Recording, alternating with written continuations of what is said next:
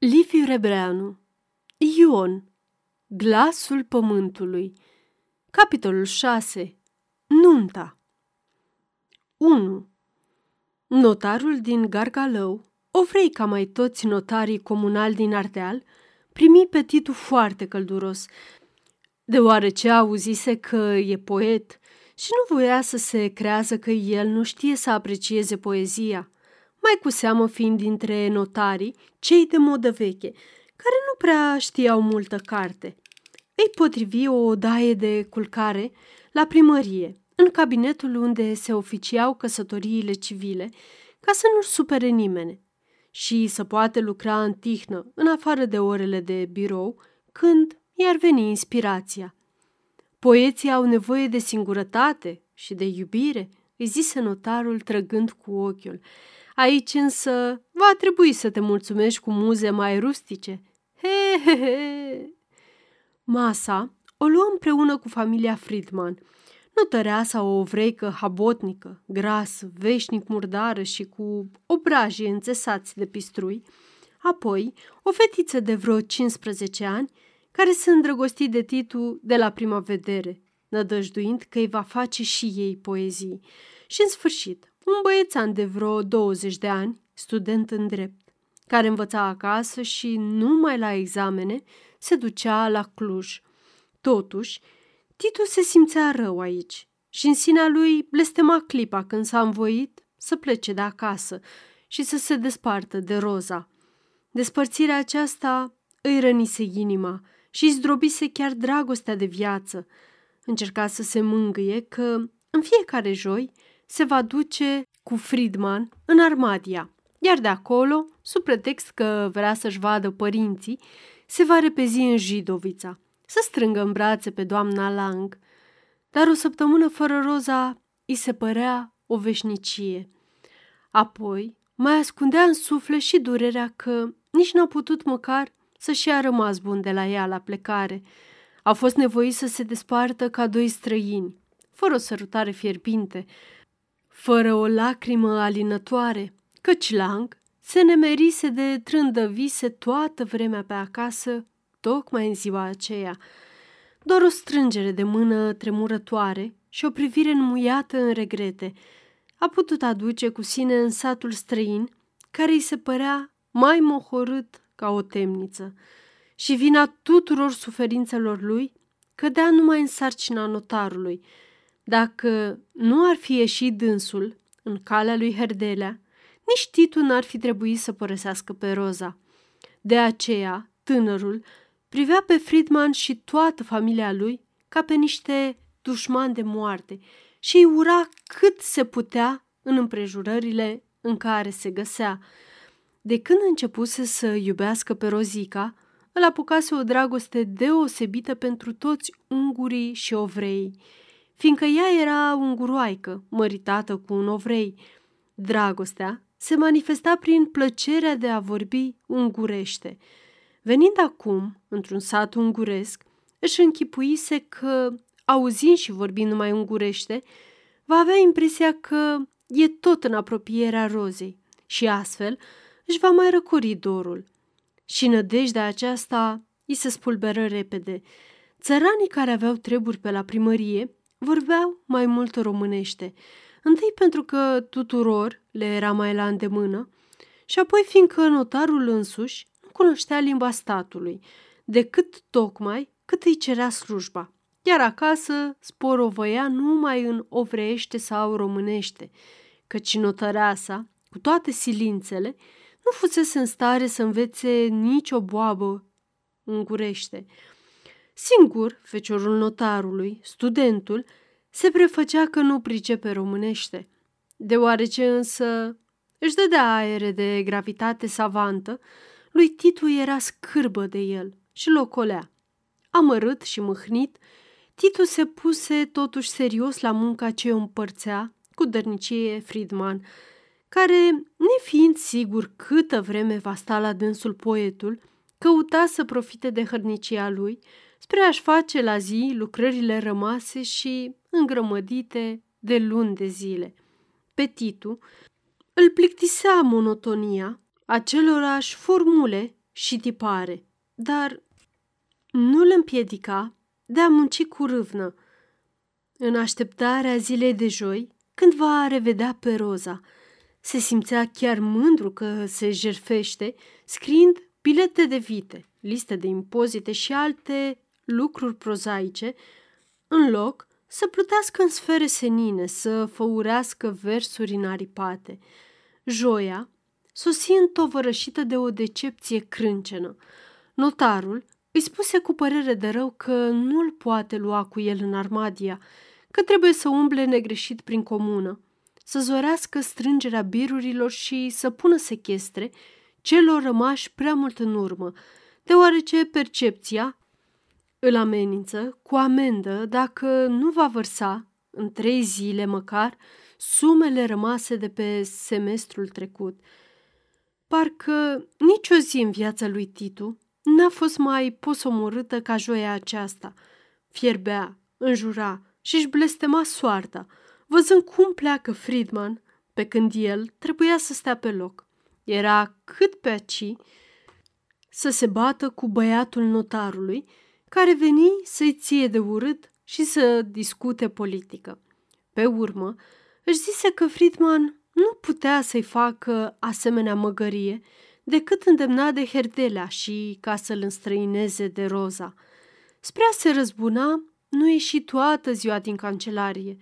Aruncă într-un colț registrele de sechestre și, în schimb, compuse pentru Roza o scrisoare lungă, de nu se mai isprăvea, înflăcărată de patimă și udată de lăcrămi, pe care voia să-i o trimită cu un om tocmit în adins, chiar dacă l-ar costa leafa întreagă pe o lună.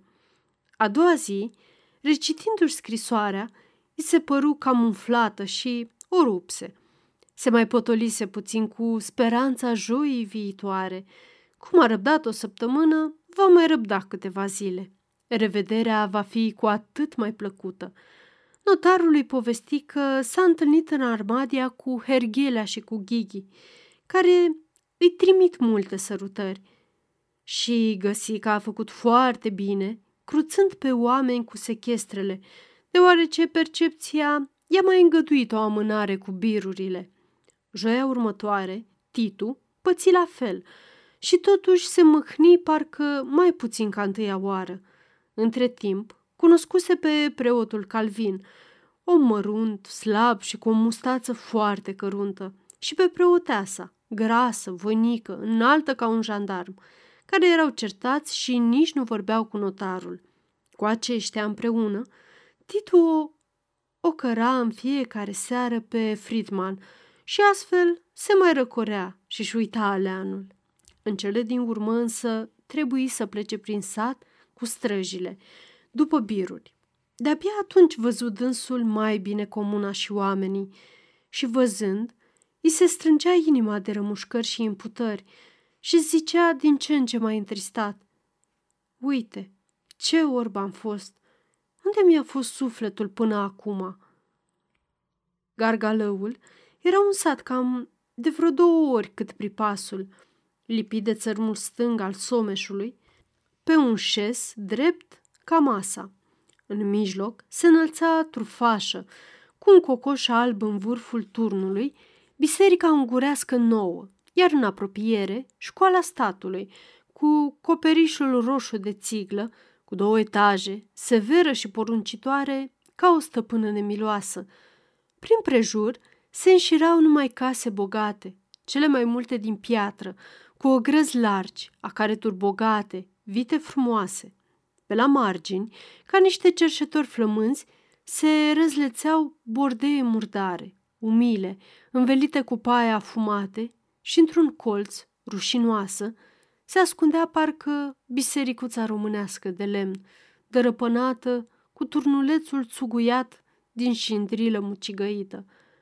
Fiindcă datoriile mai numeroase erau la mărginaș, Titu, povățuit de Friedman, își începuse activitatea printre cocioabele plăștite, întâmpinat pretutindeni de dulei lățoși care îl lătrau converșunare atât de dușmănoasă, ca și când ar fi mirosit că vine cu gânduri rele. umblând din casă în casă și răscolind mizeria până în fund, se simți cuprins, încetul cu încetul, de o nedumerire mare și atât de stăruitoare că îi zgudui toată firea, mai ales amintindu-i într-una clădirile mândre din mijlocul satului. Aici suntem noi, cei oropsiți și săraci, pe când dincolo ei se lăfăie în belșug, se gândi dânsul în sfârșit, intrând tocmai într-o căsuță foarte hodorogită, cu streșinile atât de joase că trebuie să se plece ca să poată pătrunde în tindă. O babă uscată, încovoiată rău de spinare, cu o broboadă cenușie în cap, îl pofti speriată în casă, repezindu-se să șteargă cu șorțul lavița, ca nu cumva să se murdărească domnișorul dacă ar vrea să șadă. Spaima însă îi licărea în ochii, cu care fura când pe Titu, când pe cele două străji rămase în ușa tinzii. Apoi, să ne iertați, domnișorule, că la noi e urât, murmură baba cu glas jalnic. Ne mănâncă sărăcia și necazurile, domnișorule, păcatele noastre. Titu o privi lung și se cutremură de o rușine ciudată, amestecată cu dezgust. Bătrâna îi se păru o nălucire din visurile lui, întruchipând mizeria și întunericul. Vreau să o liniștească cu o vorbă blândă, dar nu îndrăzni să deschidă gura și își vârâ nasul în registrele de sechestre, unde o găsi însemnată cu o datorie de peste 200 de coroane. Când auzi baba de 200 de coroane, holbă ochii uluită, rămase câteva clipe cu gura căscată, apoi, înțelegând, izbucni brusc într-un hoho de plâns, polborosind disperată. Vai de mine, domnișorule, două sute! Vai de mine și de mine! Lacrimile ei gâlgâiau atâta durere încât Titu a fost un cleștare îmberegată. Se uită zăpăcit la străjile din tindă, care se scărpinau în cap sub revărsarea de soare primăvăratec. Lumina vie îl făcu să tresară, ademenindu-l, simțind-o cum îi se prelinge ușor în suflet, cum îi pătrunde în toate tainițile, schimbându-se într-o milă din ce în ce mai lămurită și mai stăpânitoare. Ce-s eu aici? Ce caut eu aici?" se gândi atunci dânsul, în vreme ce bocetele bătrânei îi murmurau în urechi ca ecoul unei chemări îndepărtate. Apoi, uite, babo, trebuie să plătești, că altfel îți iau zăloage și îți vând tot, tot. Vorbi în același timp gura lui cu un, un glas aspru, care îi se părea atât de străin, încât de-abia îl mai recunoștea și mirându-se, cum poate rosti asemenea cuvinte? N-am nimic, domnișorule, afară de sufletul din oase. N-am, dar ia-mi-l, ia-mi-l. Că feciorul mi în cătănie de doi ani și cât amarul de pământ ne-a lăsat Dumnezeu, acolo zace în paragine de mă doare sufletul. Numai sufletul mi-a mai rămas. Acu, în câtlea, i-am și sufletul, domnișorule. În inima lui Titu izbucni o flacără nouă, ca dintr-un foc mocnit prea îndelung. În minte îi răsări întrebarea chinuitoare. De ce să iau eu sufletul? De ce eu? De ce tocmai eu? Stătu mult nemișcat, fără să rostească o vorbă și, fără să mai îndrăznească, să ridice ochii la baba care plângea mereu. Își sufla nasul zgomotos, se închina și se jura. Lui îi era rușine de străji, că se înduioșează și totuși n-avea puterea să-și învingă slăbiciunea.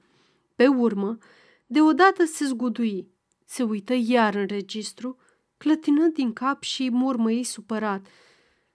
Atunci, poate că sunt greșite socotelile? Orice Dumnezeu? Ori nu se poate. Adică ce greșeli, ce... Se agăță îndată de cuvântul greșeli, ca un înecat. Ieși furios din casă, urmat de străjile care pășeau nepăsător, clătinând din cap ca niște animale trudite. Se duse drept la primărie și spuse indignat notarului că registrul de impozite trebuie să fie greșit.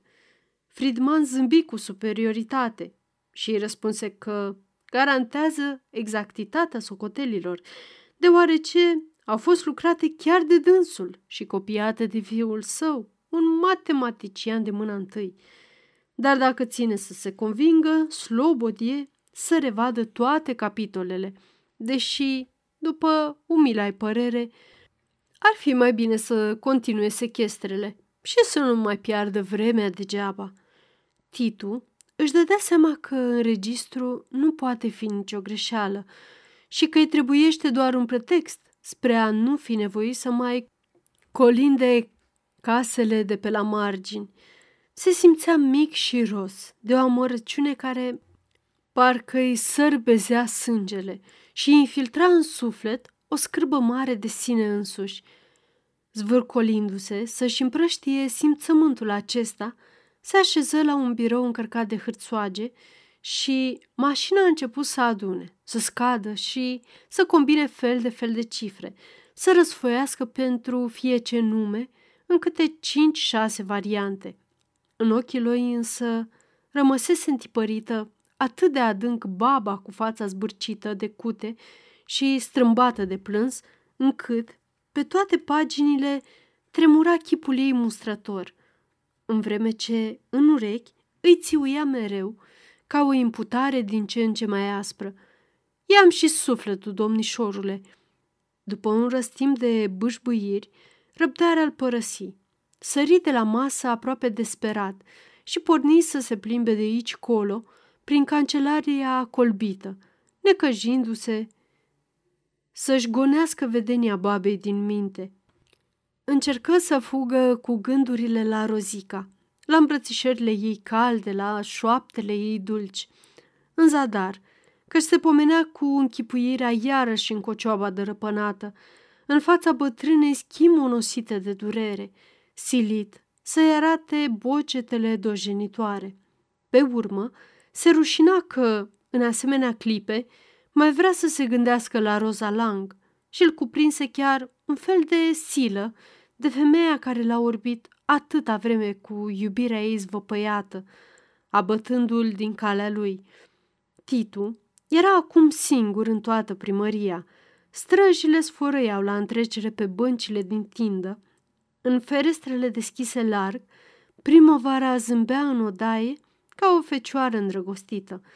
Pașii tânărului, apăsați, când mai rari, când mai grăbiți, răscoleau praful dușumelelor tocite, care, în îmbrățișarea soarelui, se legăna ca o boare aurită. Deodată, Titu se opri la o fereastră, cu mâinile la spate, a demenit parcă de viața nouă, ce izbucnea tot puternică dincolo de zidurile cancelariei. Privirea lui întâlni peste drum școala ungurească, trufașă, strălucind într-o poleială de raze. În curtea mare, prunduită, cete de copii zburdalnici se fugăreau și se jucau, strigând plin de voioșie, supravegheați de un învățător tânăr și foarte palid, cu ochi atât de mari că de departe păreau ochelari. Zgomotul și veselia ajungeau în primărie molcomite într-un murmur cald, întretăiat numai rare ori de țipete scurte, mulțumite. Sufletul lui Titu începuse să se mai învioreze când văzu că învățătorul galben se umflă și se roșește ca un curcan, făcând semn mânios unui grup de copii ce stăteau deoparte. Cum copiii rămăseseră pironiți locului de frică, învățătorul se duse spre dânsii, amenințându-i cu degetul și strigând.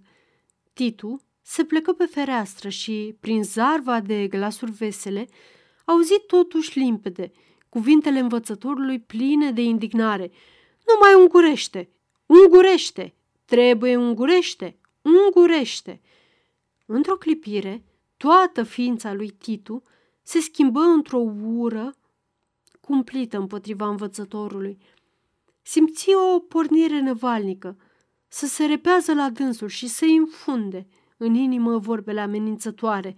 Niște bătăi de clopot zdrângăniră însă atunci și, într-un minut, zgomotele amuțiră și curtea școalei rămase pustie. Numai clădirea, scăldată în soare, privea parcă mai mândră, mai batjocoritoare, ca o fiară care, după ce și-a înghițit prada, se linge leneșă pe buze. Niciodată până azi nu băgase de seamă că un lucru mort ar putea să exaspereze pe un om. Acum vedea cum casa roșcovană de peste drum, cu ferestrele mari și sclipitoare, vrea să-l disprețuiască și să-l jignească. Aceasta îl înfuria și îi reamintea iar pe baba speriată și cernită de suferinți. Se smulg eu nenorocitei și sufletul din oase, ca pe urmă colea să strige mai țanțoș, nu mai ungurește. Ridică ochii mai sus, deasupra școalei, spre cerul albastru, limpede ca o pânză întinsă, acoperind nemărginirea. Gândurile lui vedeau tot satul ca pe o hartă uriașă, pătrundeau în casele frumoase, bogate, îngrijite, adevărate lăcașul de stăpâni răsfățați de soartă. Se plimbau prin ogrăzile mândre unde întâlneau țărani unguri, sfătoși, cu izmene largi ca rochiile, cu mustăți răsucite hodorogind în gura mare. Apoi, ușoare și iuți, ca năzdrăvanii din basme, ocoleau satul, poposeau în cocioabele necăjite, printre alți țărani, împovărați de nevoi, oropsiți de Dumnezeu și de oameni, sleiți de muncă și de sărăcie. Și totuși, al nostru e viitorul, își zise Titu, înseninându-se. O cetate încercuită de o știre de sculță. Degeaba ne înfruntă cu școala amenințătoare. Degeaba cântă cocoșul în vârful bisericii. Apăsarea noastră nu încetează o clipă. Mulțimea noastră înaintează mereu. Zidurile lor meșteșugite se clatină și se fărmițează îndată ce le atinge suflarea vieții noastre încătușate. Stăpânii tremură în fața slugilor. Slugile. Noi suntem slugile. Al lor e trecutul, al nostru e viitorul. Îl gădilă un râs de mulțumire. Încrederea în sine îi alungase zbuciu mările și gândurile negre.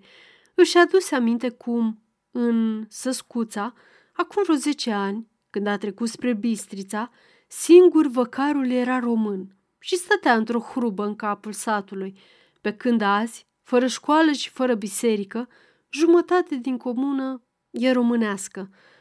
Acolo alți stăpâni sub cotropiți încetul cu încetul de slugile oropsite, dar pline de viață. Se gândi dânsul, simțindu-se foarte fericit că are cinstea să facă parte din neamul obișnuiților. Când fu poftit la masă, era atât de bine dispus că înveseli toată familia notarului, care era cam supărată deoarece le pierise o gâscă îndopată și îngrijită de însăși doamna notăreasă. După prânz, Titu se cufundă într-o discuție pasionată cu Friedman și fiul său asupra românilor. Studentul încerca mereu să vorbească ungurește, dar Titu nu răspundea decât românește. Parcă ar fi uitat dintr-o dată și, cu desăvârșire, limba cealaltă sau parcă, s-ar fi temut că își va pierde graiul în clipa când ar mai rosti un cuvânt unguresc. Notarul și mai ales feciorul său susțineau cu înverșunare că politica românească e greșită din temelie, fiind pornită dintr-un simțământ de ură împotriva stăpânitorilor legale ai țării și că, prin urmare, se va sfârși printr-un faliment. Titu critica din ce în ce mai îndârjit râvna ungurilor de a ucide prin deznaționalizare un neam întreg, cu un trecut îndoliat de suferințe și de vitejie, și dovedea că, împotriva acestei tendințe criminale, românii sunt siliți să lupte pe viață și pe moarte. Pardon, pardon, îl întrerupse în cele din urmă notarul, vrând să-i dea lovitura de grație. Sunt sigur că mai curând sau mai târziu, șovinismul dumitare are să te gonească în România, ca și pe ceilalți martirei dumneavoastră care exploatează încrederea bietului popor în cărturarii săi. Mă rog, în privința aceasta eu nu mă înșel niciodată.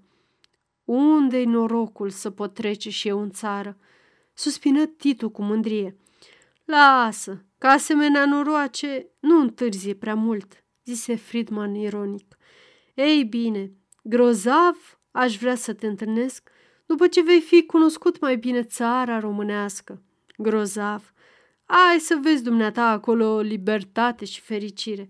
Dumneata care aici cârtești și te revolți neîncetat. Chiar te rog să-mi scrii și mie o carte poștală, făgăduiești? Desigur, strigă Titu îmbujorat de însuflețire. În orice caz, mai rău ca aici nu poate să fie. Nu? Zău? Crezi dumneata? Sări notarul supărat că n-a izbutit să-l dea gata. Apoi știi dumneata că în România dumitale nimic și nimeni nu e stabil. Dacă ochii dumitale se întâmplă să nu-i placă boierului, a doua zi ai zburat. Acolo nu-s legi și nici administrație ca în țara asta blagoslovită, pe care dumneavoastră o calumniați pe toate cărările. Nu, domnule, acolo bunul plac al ciocoilor dictează milioanele de robinzdrențe. Să nu vorbești, te rog mie, de România, că eu o cunosc mai bine ca dumneata. Trei ani am stat acolo în tinerețe, dar n-am să uit până voi închide ochii cât am îndurat. În sfârșit, oricum ar fi bine sau rău, cel puțin știu că tot e românesc și nu mai românesc. Făcut Titu cu un zâmbet triumfător, care pe notar îl râcăia mai tare decât dacă ar fi răcnit. Și prin urmare, nu poate veni orice fleac de renegat să-ți impună să vorbești și să simți ca un străin. Ești un șovinist, cum nici nu mi-aș fi putut închipui. Nu degeaba ești poet român, zise studentul, căutând să fie ironic pe ungurește. La sfârșitul discuției, Titu se simți mândru ca un comandant de oaste după o bătălie câștigată. Era mai ales mulțumit pentru că a avut curajul să-și declare fără înconjur sentimentele adevărate, ca și când ar fi făcut-o în fața unor închizitori fioroși. În Amurg, în loc să se ducă la preotul Calvin ca să bârfească împreună cu preoteasa apucăturile obraznice ale notarului, precum obișnuia, se hotărâ brusc să meargă la preotul român. Acum îi era rușine că, fiind aici aproape de o lună, a legat cunoștință cu toți surtucarii unguri, dar n-a umblat deloc să vază măcar pe păstorul turmei de sculțe și oropsite. Casa preoțească era în preajma bisericuței, pe o uliță dosnică, în marginea satului. Titu găsi numai pe doamna preoteasă, o țărancă secătuită de muncă și trei fete modeste, foarte rușinoase și cam prostuțe. Toate s-au bucurat și le-au poftit îndată în casa dinainte, o odaie împodobită cu țesături și cu sături țărănești și cu o masă în mijloc, așternută cu fața albă, pe care tronau o Biblie veche, legată în piele roasă, între o cruce mică de argint și alta mai mare de lemn. Stângăciile și sfiala fetelor, ca și vorbele apăsate ale preotesei, care altădată l-ar fi făcut să râdă, acum mi se păreau pline de farmec. Dar sfinția sa, întrebă dânsul când, după sleirea a banalităților de rigoare, fetele amuțiră, nemai știind ce se cuvine să vorbească. E la biserică, are o nuntă, răspunse repede fata cea mai mare, slăbuță, uscată, cu mâinile roșii. Au venit adineauri niște unguri să-i cunune, că aici așa e obiceiul. Întâi se cunună la biserica lor, dar pe urmă vin și la tata, că zice că slujba noastră e mai sfântă. E mai sfântă, repetă Titu mașinal. În curând sosi și preotul, bătrân, cu hainele murdare, cu barba neîngrijită și cu niște ochi blânzi ca de apostol.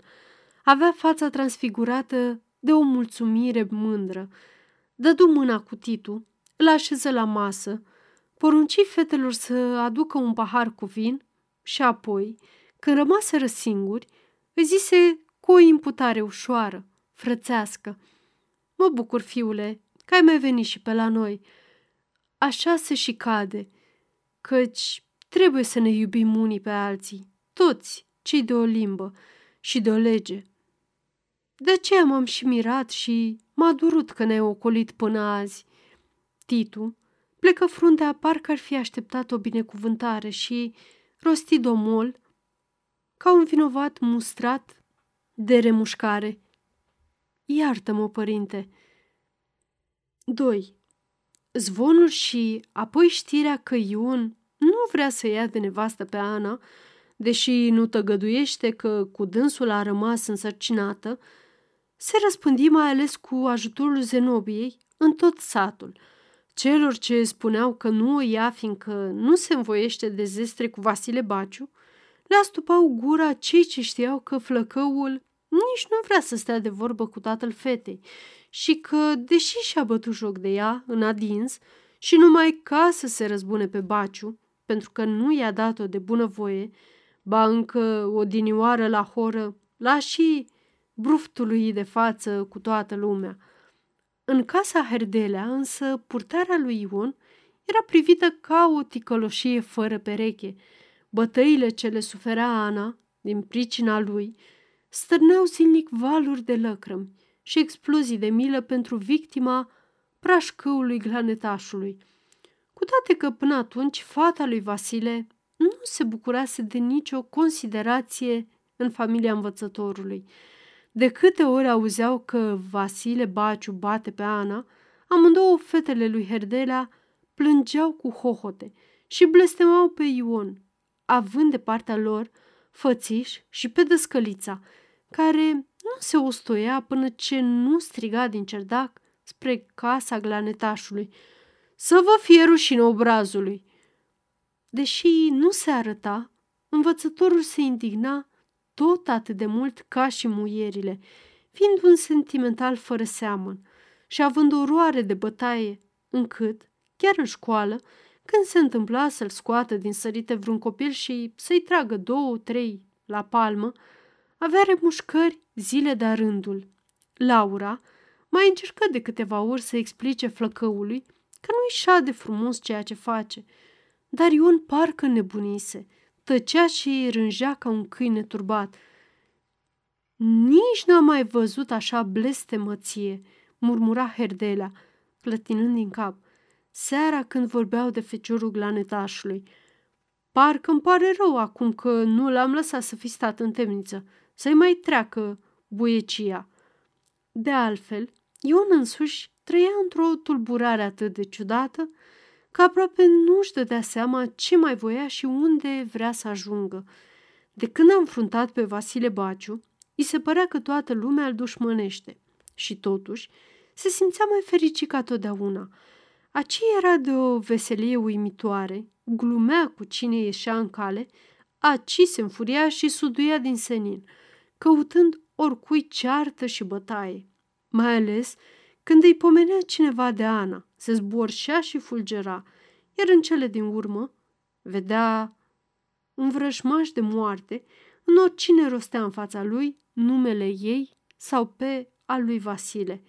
Într-o duminică, tocmai în vremea liturgiei, bătu crunt pe tatăl său pentru că îl sfătuise foarte pe departe să se înțeleagă cu Vasile Baciu, deoarece ar fi auzit că acum ar fi bucuros să-i dea fata și chiar o zestre frumoasă. Avea clipe când își zicea că se poartă ca un prostănac, alergând după cai verzi în loc să stea de vorbă cum se cuvine și să caute un voială cinstită. Se gândea atunci că Vasile Baciu, încăpățânat cum e, poate să se răzgândească, să lase pe Ana să nască și soția acasă cu copilul, până ce va veni altul sociară de nevastă. Au mai fost și alte fete cu copii din flori, care totuși s-au măritat, dar încă fata bogătașului Vasile Baciu. Asemenea închipuiri îl făceau însă mai dârs.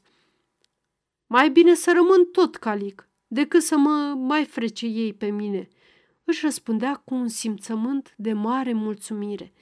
Câteodată îi venea să izbucnească, să strige în gura mare că și-a împlinit gândul, că de acum poate avea și pământ și de toate, numai să vrea dânsul, căci toate numai de voința lui atârnă.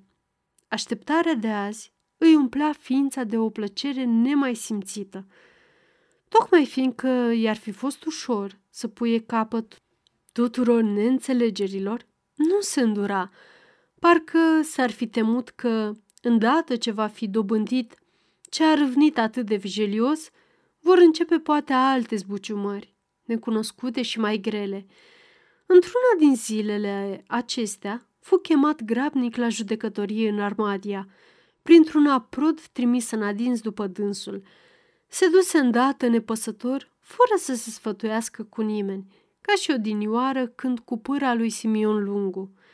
Nici capul nu-l mai durea de ce i s-ar fi întâmplat acolo, de vreme ce planul lui a izbutit și fericirea e atât de aproape că doar să întindă mâna să o culeagă. Un domn străin, gros și gras, cu ochelari negri, cu fața plină și rotundă ca o lună, îl întrebă cine i-a făcut jalba împotriva domnului judecător. Ion nu stătu pe gânduri niciun minut, ci spuse îndată că Herdelea i-a făcut-o. Numai după ce a isprăvit și a văzut pe preotul Belciug, alături de judecătorul mânios, mai la o parte, și-a dat seama că s-a pripit și și-a adus aminte cum a făgăduit învățătorului, de atâtea ori că nu-l va vinde nici în ruptul capului. De aceea căută să o dragă, adăugând că el n-a lăsat pe Herdelea și l-a rugat în genunchi până l-a înduplecat. Domnul străin însă nu-l mai ascultă, fiind ocupat să dicteze ceva pe ungurește altui domn, care scria foarte repede la un birou. După un răstimp, domnul străin, care vorbea stricat românește, îl întrebă dacă s-a gândit bine ce a făcut, iar când însul răspunde că s-a gândit, îi zise că plângerea lui e mincinoasă și, prin urmare, în loc de două săptămâni, acum poate să fie închis două luni de nu și mai bine. Ion, cu o înfățișare nepăsătoare, tăcu. Pe urmă, un aprod îl scoase afară. Până ce ajunse în uliță, flăcăul se mai gândi că n-ar fi trebuit să spună pe Herdelea. În uliță își zise că și în temnițe oamenii trebuie să stea și că ori o săptămână, ori o lună, tot un drachie. Apoi, toată afacerea aceasta fu îngropată sub noianul grijilor cu Ana, cu Vasile Baciu, cu pământurile lor care vor fi ale lui.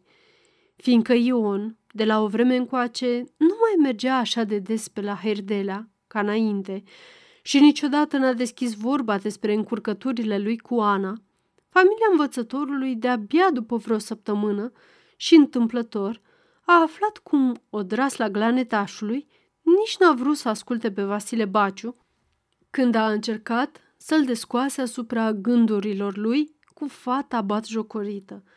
Domnișoarele și doamna convinseră lesne pe Herdelea că el, ca învățător și om luminat, e dator să intervină, să povățuiască și, la nevoie, să dojenească pe destrăbălatul, care nu mai are frică nici de Dumnezeu și nici de oameni. Măgulit, învățătorul chemă îndată pe Ion, care răspunse că vine, numai să arunce întâi niște ogrinși în ieslele dumanei. Păcat că nu i-a ieșit Titu, murmură Herdelea, așteptând aproape mișcat să sosească flăcăul. Am cam băgat de seamă că Titu are multă influență asupra nebunului. Ei, dar acum sărmanul Titu, cine știe cum se trudește în gargalău? Căci de pâinea cea de toate zilele greu se agonisește și cu multă sudoare. Ion intră, dar de la primele cuvinte se burzului, se roșii, se înfurie și curând i-o trânti fără rușinare învățătorului. Da, mai lăsați-mă în seama necuratului, că doar nici eu nu scopil. și știu bine ce fac și cum trebuie să mă port. Apoi zău așa. Nu o iau, domnule învățător, pentru că n-am poftă să o iau. Și drept să vă spun, mi urâtă Ana. Cam uma pădurii și nu mi-ar mai trebui. Să știu că Bada Vasile mi-ar pune colea în palmă tot hotarul pripasului. Ce-s eu vinovat că a rămas ea cu pântecele la gură? Eu-s vinovat. Ea de vină, că de nu i-ar fi plăcut, nu s-ar fi lăsat, că doar n-am rugat-o eu păcatele mele. Herdelea se cruci, ascultându-și și amuții, iar fetele fugiră în salon ca să nu mai fie nevoite să mai audă asemenea vorbe păgâne. Numai dăscălița nu-și pierdu cumpătul, ci aprinzându-se de indignare, îi zise, căutând totuși să-și păstreze demnitatea. Nu ți-e rușine ție, măi, băiatule, să vorbești așa în fața noastră oameni cum se cade? Astea-s vorbe de om zdravăn? Nici țiganii cei mai nemernici n-ar îndrăzni să facă și să grăiască precum îndrăznești tu. Frumos stă, n-am ce zice. Noi te-am crezut mai de treabă și mai așezat ca pe alții, dar văd că n-ai pereche în blestămății. Da, da, bine a zis cine a zis că din coadă de câine nu faci până-i lumea sită de mătase. Foarte bine a zis. Lasă-l dragă, lasă-l mai încet, că-i tânăr și nu știe ce vorbește. Interveni Herdelea împăciuitor, uitându-și hotărârea energică de adineauri în fața îndârjirii flăcăului. Și încercă să-l îmblânzească, reamintindu-i că de câte ori ea asculta sfaturile, numai bine i-a mers. Și stăruind mai ales asupra pățaniei cu Simion Lungu, când fusese cât pe aci să-i putrezească oasele prin cele temnițe și când numai jalba pe care i-a făcut-o dânsul l-a scăpat teafăr. Învățătorul n-a apucă să-i sprăvească. Pe Ion blândețea aceasta îl sugruma, fiindcă îl silea să se rușineze. Dar, nevrând să se dea învins, își aduse aminte de domnul străin de la judecătorie și sări mânios strigând. Că bine mai sfătuit, domnule învățător! Mai bine nu mă sfătuiai și mă lăsai în pace să stau închis atunci două săptămâni, decât să stau cu două luni ori, poate și doi ani.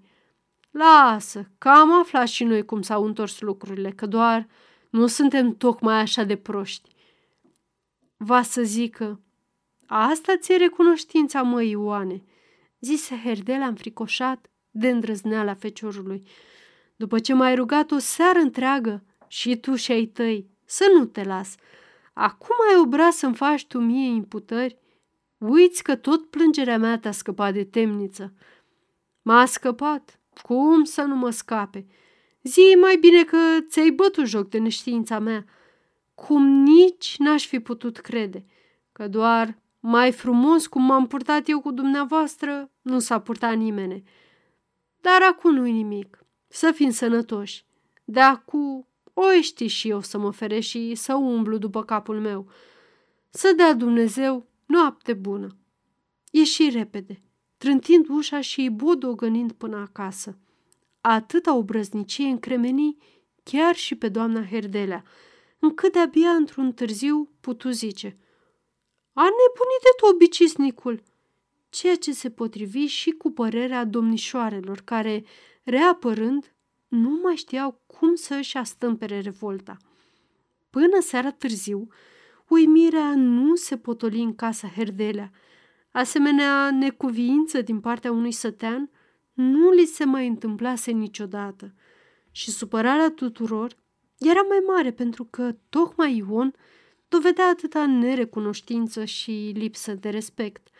Fiindcă toți l-au iubit, acum toți îl ocărau pe întrecute. Familia învățătorului îl privise totdeauna ca pe un om al casei, mai isteț și mai spălat decât ceilalți țărani. Herdelea se mândrea că l-a avut elev și îl lăuda pretutindeni. Cei drept, și Ion fusese veșnic săritor și nu se codea dacă îi se cerea ba să alerge până în Jidovița sau în Armadia, ba să mai sfarme niște lemne pentru bucătărie. În serile lungi de iarnă, când plictiseala omoară satele, când de frica ei oamenii se culcă odată cu găinile, feciorul glanetașului petrecea de multe ori în casa învățătorului, ascultând sau spunând basme, cântând ori jucând loton și durac. Însăși doamna Herdelea, care nu-și ascundea disprețul față de proști, cum le zicea dânsa țăranilor, cu Ion vorbea ca și cu o persoană de seama ei, mai ales că el rămânea mereu cuvincios. Și acum, același Ion nu se mai rușinează să răcnească și să amenințe pe domnul învățător. Dacă ar fi fost acasă Titu, sunt sigură că îl pleznea, zicea Ghighi războinică. Herdela însă mai mult se întristase decât se mâniase. Din toate vorbele lui Ion, îl izbiseră îndeosebi cele despre plângerea împotriva judecătorului. Apoi, o bănuială îi săgetase inima, dar, dacă nebunul, s-a apucat să spuie pe undeva cine i-a făcut jalba. Nu mai văzuse de mult pe ghiță pop de la judecătorie, dar parcă simțea cum comisiunea de anchetă trebuie să fie umblat prin Armadia și deci se prea poate ca să fi fost chemat și Ion. Atunci, nenorocirea ei pe drum. Te pomenești că mai dăm și de pelea din pricina reclamației cu obraznicul ăsta, vorbi Laura care, de când se logodise, împerechease seriozitatea cu pesimismul. Nu m-aș mira deloc, adăugă scălița, mângâindu-și gura și nasul – că de la astfel de proști te poți aștepta la tot ce mai rău. Hodorong tronc, făcu Herdela. Lăsați, că nu-i nici dracul așa de negru cum se pare. O fi blestemat Ion, dar rău nu-i. Omul o fi având cine știe ce necazul și apoi, la necaz, omul vorbește vrute și nevrute. În vreme ce sufletul îi sângera de presimțirea nenorocirii, Trebuie să zâmbească, să glumească și să convingă familia că nu-i nicio primejdie. Dăscălița și fetele, obosite de indignare, dormiră ca scăldate. Numai Herdelea se frământă toată noaptea, cu ochii deschiși, speriați, căutând zadarnic să înnece în întuneric vedeniile apăsătoare. Aceasta este o înregistrare Cărțiaudio.eu. Pentru mai multe informații sau dacă dorești să te oferi voluntar, vizitează www.cărțiaudio.eu. Toate înregistrările Cărțiaudio.eu sunt din domeniu public. 3. Preotul Belciug, fiind înegrit în plângerea lui Ion, la fel cu judecătorul, fusese chemat ca informator în fața comisiunei – prezidată de prim procuror al tribunalului din Bistrița. Răspunse surzând, cu cernic la toate întrebările, simțindu-se curat ca floarea spinului și nevrând să pară că e cuprins de vreo pornire dușmănoasă față de nimeni, deși în sufletul lui fierbea împotriva lui Ion, care acuteza să-l părască. De altfel, îi veni foarte ușor să se lămurească, având doar să-și repete declarațiile făcute cu prilejul procesului, din care se înțelegea că feciorul glanetașului este un element periculos pentru ordinea legală în pripas și că, în interesul obștesc, trebuie negreșit scuturat puțin ca să-și vină în fire. Nu sunt om de legi și deci nu pot vorbi decât ca un simplu profan, făcut dânsul drept încheiere. Totuși, mi s-a părut și mi se pare că domnul judecător n-a fost destul de sever cu delicventul. De alminteri, cea mai bună dovadă că amenințarea pedepsei n-a avut efectul dorit este că, în afară de însăși plângerea aceasta, care constituie o calomnie prea îndrăzneață, este, zic, faptul că chiar acum reclamantul e eroul unui scandal cum nu s-a mai pomenit încă în satul nostru – când însă preotul a auzit din gura lui Ion, însuși că Herdela e autorul adevărat al plângerii, se roșii de mânie. Asta e culmea ipocriziei, se gândi el. Pe de o parte, îmi vine la colinda și mă poftește la logodna fetei, iar pe de altă parte mă târăște pe la judecăți. În sfârșit, bine că s-a făcut dovada. De acum era dovedit că învățătorul e dușman și, prin urmare, se credea îndreptățit să caute și el să lovească și încă tocmai când îi va fi lumea mai dragă. Dacă e vorba de făcut rău, apoi am să-i arăt că nu e greu deloc, se hotărâ dânsul. Cu cât îi se înrădăcina în suflet convingerea că Herdelea e marele vinovat, cu atât găsi mai multe împrejurări ușurătoare pentru Ion, care, la urma urmelor, nu poate fi decât victima intrigilor învățătorului. Îl compătimi și îi păru rău că a fost nevoit să mărturisească împotriva bietului flăcău. Se gândi tot mai des la dânsul și, din ce în ce, mai multă duioșie. Adică, pentru ce îl urmărise cu atâta înverșunare? Acum, chipzuind mai bine lucrurile și întâmplările, recunoaște că s-a pripit când l-a dojenit în biserică și că a greșit îndemnând pe Simion Lungu să-l părască. Da, da, s-a pripit, căci dreptatea adevărată a fost de partea lui Ion. Deci trebuie să încerce să-și răscumpere greșelile și să facă ceva pentru sărmanul omoropsit. Și fiindcă știa bine înțelegerile dintre el și Vasile Baciu, își propuse să împace, convingând pe Ion să ia pe Ana, iar Baciu să împlinească dorințele în ceea ce privește zestrea. De altfel, dacă ar fi izbutit, ar împrăștia și rușinea ce apăsa asupra satului din pricina lor. Adevărat că Ana nu e nici întâia, nici ultima fată care a păcătuit. Pe Valea Someșului sunt chiar unele sate unde mai toate miresele umblă cu copilașul de mână. În pripas însă, de când e belciug în fruntea credincioșilor, nu s-au pomenit copii din flori. Și apoi, ceea ce face Vasile Baciu e strigător la cer. Bine, a greșit fata și e vinovată, dar pentru o greșeală nu poți să omori un om. Atâta cruzime nu s-a mai auzit. S-a adus vestea și prin alte comune cum o lasă în fiecare zi vânătă și zdrobită de bătaie. Preotul mai cumpăni câtva vreme planul, ca să nu aibă pe urmă să-și împute iar vreo pripire. Din zi în zi însă îl găsea mai măreț. Herdelea avea să îngălbenească de necaz când va afla că până și Ion al glanetașului, un alta lui nenorocită, tot la popa căuta adăpost sufletesc. Apoi, în afară de recunoștința flăcăului, va dobândi și încrederea lui Vasile Baciu, pe care pățania fetei l-a propădit și care ar fi bucuros acum să o vază măritată, chiar și cu feciolul granetașului, măcar că s-a jurat și s-a lăudat atâta că nu i-o dă nici mort.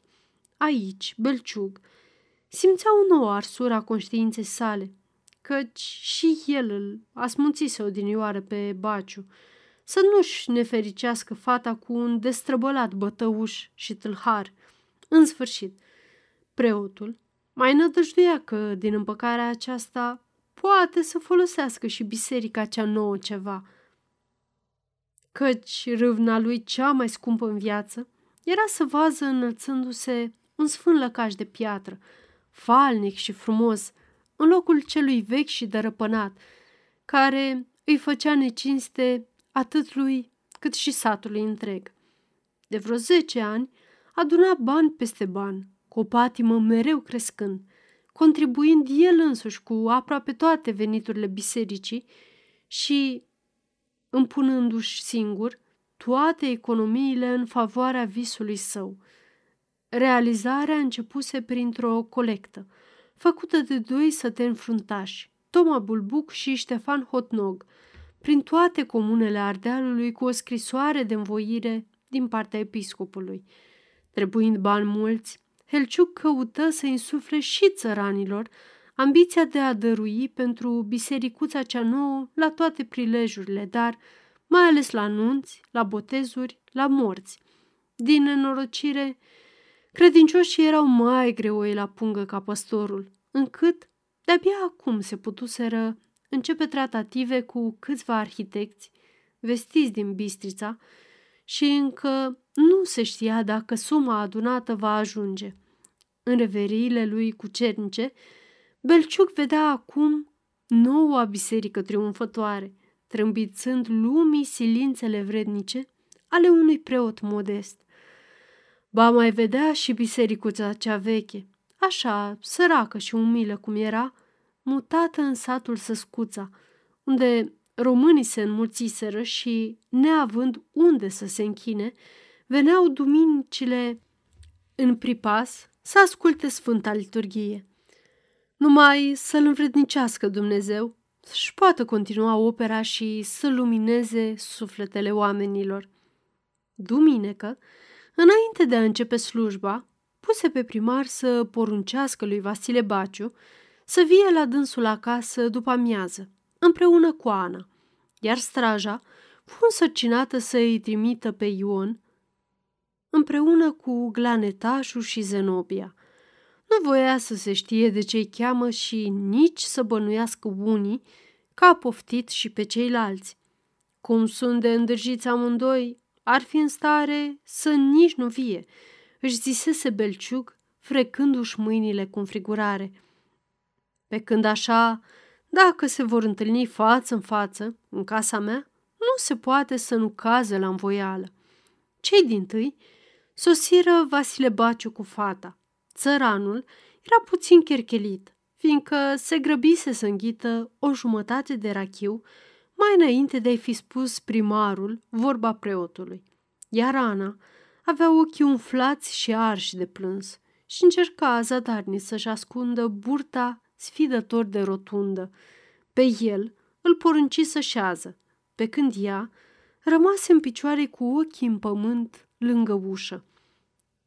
Ca să nu-i dea vreme să răsufle, Belciug îl luă repede, că face rău de și stâlcește fata, că a ajuns de râsul lumii, că omul la nenorocire să nu-și piarză judecata. Cana a greșit, dar orice greșeală se poate îndrepta cu bună voință. Dar încăpățânarea e mama tuturor relelor, că doar nici eu nu-i țigan, ba încă-i fecior sârguitor și isteț, deși n-are avere și poate să fie un ginere mai de treabă ca mulți alții. Ana ispucni în lacrimi, iar Vasile Baciu răspuse înduioșat și amărât. Dar cum n-aș vrea eu, domnule părinte? N-am încercat eu în toate chipurile. L-am și rugat, eu, om bătrân, dar nu vrea nici măcar să mă asculte. Nu vrea și nu vrea. A bat jocorit-o și acum ne freacă. Apoi, ce să mai știu eu ce face? Dumneata ești om sfânt și drept și înțelept. Învață-mă dumneata și eu fac orice. Preotul își petrecu mâna prin păr, mulțumit de răspunsul țăranului și tocmai se pregătea să-l povățuiască să nu fie zgârcit, că doar pentru o drasla lui dă, iar nu pentru străini. Când auzi pași de opinci în tindă și apoi un ciocănit sfios în ușă. Intră, murmură dânsul repede încântat. Glanetașul deschise încet și cu respect ușa și își puse îndată căciula jos lângă cuptor, în vreme ce Zenobia și Ion intrară mai cu curaj și dând bună ziua. Toți trei se arătară uimiți, văzând pe Baciu și pe Ana, cu toate că atât ei cât și ceilalți bănuiră de ce au fost chemați. Belciug dădu mâna cu glanetașul și cu Ion, aruncând o privire lui Vasile Baciu, prin care parcă îl poftea să priceapă cât de mult îi cinstește. Pe urmă, vorbi flăcăului cu un glas blând, învelind dojana în rugăciune. Aud și nu cred că tu n-ai vrea să iai pe fata asta nenorocită, după ce vezi bine și recunoști că ești vinovat și că ar trebui să-ți împlinești datoria creștinească. Apoi, așa nu-i frumos, mă, Ioane, că fată urtă nu-i, de neam rău nu-i, pe drumuri nu-i. Spune și tu, nu vorbesc eu bine. Tu, de asemenea, ești un băiat cum se cade, cu minte, așezat. Cum se poate una ca asta? Dar apoi, domnule părinte, băiatul ar vrea, răspunse glanetașul în locul flăcăului, scărpinându-se în cap și cu ochii la Vasile Baciu. Cum să nu vrea, domnule părinte?" adăugă iar, după o pauză, dar oprindu-se iar scurt, parcă n-ar îndrăzni să sfârșească, pe când Ion plecă fruntea cu o mișcare ce voia să arate că da, într-adevăr, el ar vrea. Se lăsă o tăcere mai lungă și, pe urmă, brusc, se porniră să vorbească în același timp și Vasile, și Ion, și Glanetașul. Preotul însă le curma avântul, făcând un semn cu mâna și le zise blajin, cu un zâmbet cucernic și împăciuitor. Ia ca de asta v-am adunat. Acu să vă tocmiți și să vă învoiți ca oamenii, că vrajba e bună numai între țigani. Belciug se așeză tacticos la masă și apoi ridică ochii la dâns și, așteptând tocmeala și păstrându-și pe buse surâsul binevoitor pentru toți. Bărbații însă stăteau încurcați, cu privirile ațintite asupra lui, ca și când, întrânsul, ar vedea singura lor mântuire. Zenobia ofta des și își dădea ochii peste cap, vrând astfel să arate tuturor că ea e pătrunsă de seriozitatea clipei, iar Ana, topită de rușine, plângea înnădușit, căutând să se facă cât mai mică și să-și acopere burta cu mâinile încrucișate, pe care picura în răstimpuri câte o lacrimă fierbinte. Se auzea aspru tictacul ceasornicului de pe scrin, acoperit numai câteva clipe de uruitul unei căruțe pe uliță. În tăcerea ce stăpânea ca o dușmănie mută, zbârnăia apoi, deodată, vocea lui Vasile gros și răgușit, încât toți parcă se speriară și întoarseră capetele spre dânsul. Eu nu mă codez deloc, domnule părinte. Eu îi dau fata. Uită, să-și o ia și să fie sănătoși. Vorbele acestea desțeleniră amorțeala așteptării. Ion se mișcă pe scaun, își drese glasul puțin și zise liniștit, dar uitându-se numai sub masă, la picioarele preotului întinse și arătând tălpile ghetelor pe care se prelingeau vine subțiri de apă murdară din noroiul lipit pe margini. Nici eu nu mă codesc că m-ar bate Dumnezeu, numai că vreau să știu ce iau și ce-mi dă. Am dreptate, domnule părinte, ori n-am. Amândoi se adresau numai preotului și nici nu se uitau unul la altul. Nimeni nu lua în seamă pe Ana și deci nimeni nu văzu cum, în seninarea, alungă spaima din ochii ei pe măsură ce cuvintele bărbaților se moaie și se apropie. Îi dau fata acum, iar după moartea mea, lor le rămâne tot ce am agonisit, că doar n-am să duc nimică pe cealaltă lume. Cât trăiesc însă, nu vreau să rămân pe drumul și să ajung la bătrânețe să cer de pomană. Făcu baciu mai răspicat, mereu cu privirea spre belciug. Dar apoi, cu fata, ce să fac eu, bade, Vasile? Se ridică atunci și Ion aprins. Spune-mi, dumneata, ce să fac? Am eu avere ca dumneata? Am eu pământ. Ori dumneata vreți să ne băgăm slugi amândoi, ca să nu pierim de foame. Să munciți și să vă faceți, strigă Vasile Baciu. Oare? Dar până acum n-am muncit. Până acum nu mi-am sfârmat de ajuns oasele, că slavă Domnului, cu mâinile în sân n-am stat. Și a avut amoare vreun folos din toată truda. Am rămas tot ca degetul de gol. Și acum ai vrea să mai hrănești și pe fata dumitale, că ți se pare că dânsii nu-mi sunt până peste cap. Arătă cu degetul pe rând pe tată său și pe măsa, care dă dură din cap foarte posomorâți, vrând astfel să înduioșeze pe adversar și să dea o mână de ajutor feciorului. Cât trăiesc eu, nu dau nimic. Asta s-o știi dinainte. Nici un creițar și nici o palmă deloc. Mai bine o omor și o îngrop. Cel puțin să știu că am omorât-o eu. pentru că nu și-a ținut cinstea și nu m-a ascultat pe mine. Așa, uite așa. Apoi, dacă e așa, degeaba n-am mai ostenit și am necăjit pe domnul părinte, zise Ion, învârtindu-și pălăria în mâini și îndreptându-se pe scaun, ca și când ar fi dat să se scoale și s-ar fi răzgândit înainte de a sfârși mișcarea. Belciug, speriat că i s-a stricat planul, ar fi vrut să intervie și să-i domolească și nu știa cum să o facă. Tu și de câteva ori însemn că ar dori să vorbească. Se împânzi iar o tăcere, acum însă nervoasă și frământată de scârțâitul scaunelor. Înainte de a deschide el gura, Vasile Baciu izbucni din nou. Dacă ai socotit să-ți bagi joc de fată ca să-mi smulgi moșia, apoi rău te-ai socotit, că nu ți-ai găsit omul. Nu, nu, băiete, hmm, știu că ți-ar plăcea, dar eu, hmm, lasă pe mine. Nu, nu, nu, Ioane, să mă ferească Dumnezeu și Maica Precista. În clipa următoare, Ion, Zenobia și Glanetașul protestară indignați, acoperind îndemnurile la cumpătare ale preotului. De-abia acum se rupse gheața, aievea, și se încinse o vorbărie de vreo trei ceasuri, aci apropiindu-se, aci gata să se ia de păr, ca peste un minut să se mulcomească iar. Numai Ana tăcea mâlc și suspina ca o sândită care își așteaptă verdictul. În sfârșit, Vasile Baciu consimți să dea cinci locuri și o pereche de boi, dar pământurile să fie scrise pe numele Anei.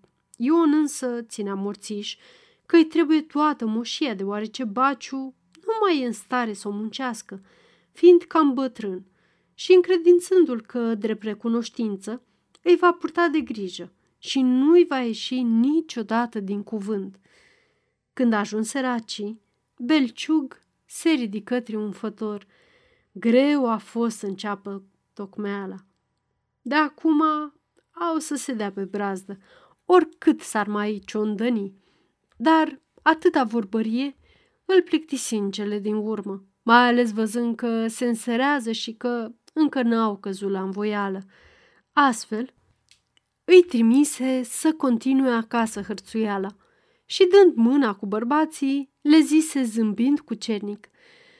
Ei, să fie într-un ceas bun și cu noroc. Și la nuntă să nu uitați nici pe Dumnezeu din cer și biserica lui de pe pământ. Ciorovăială dintre potrivnici se reluă mai aprică pe drum.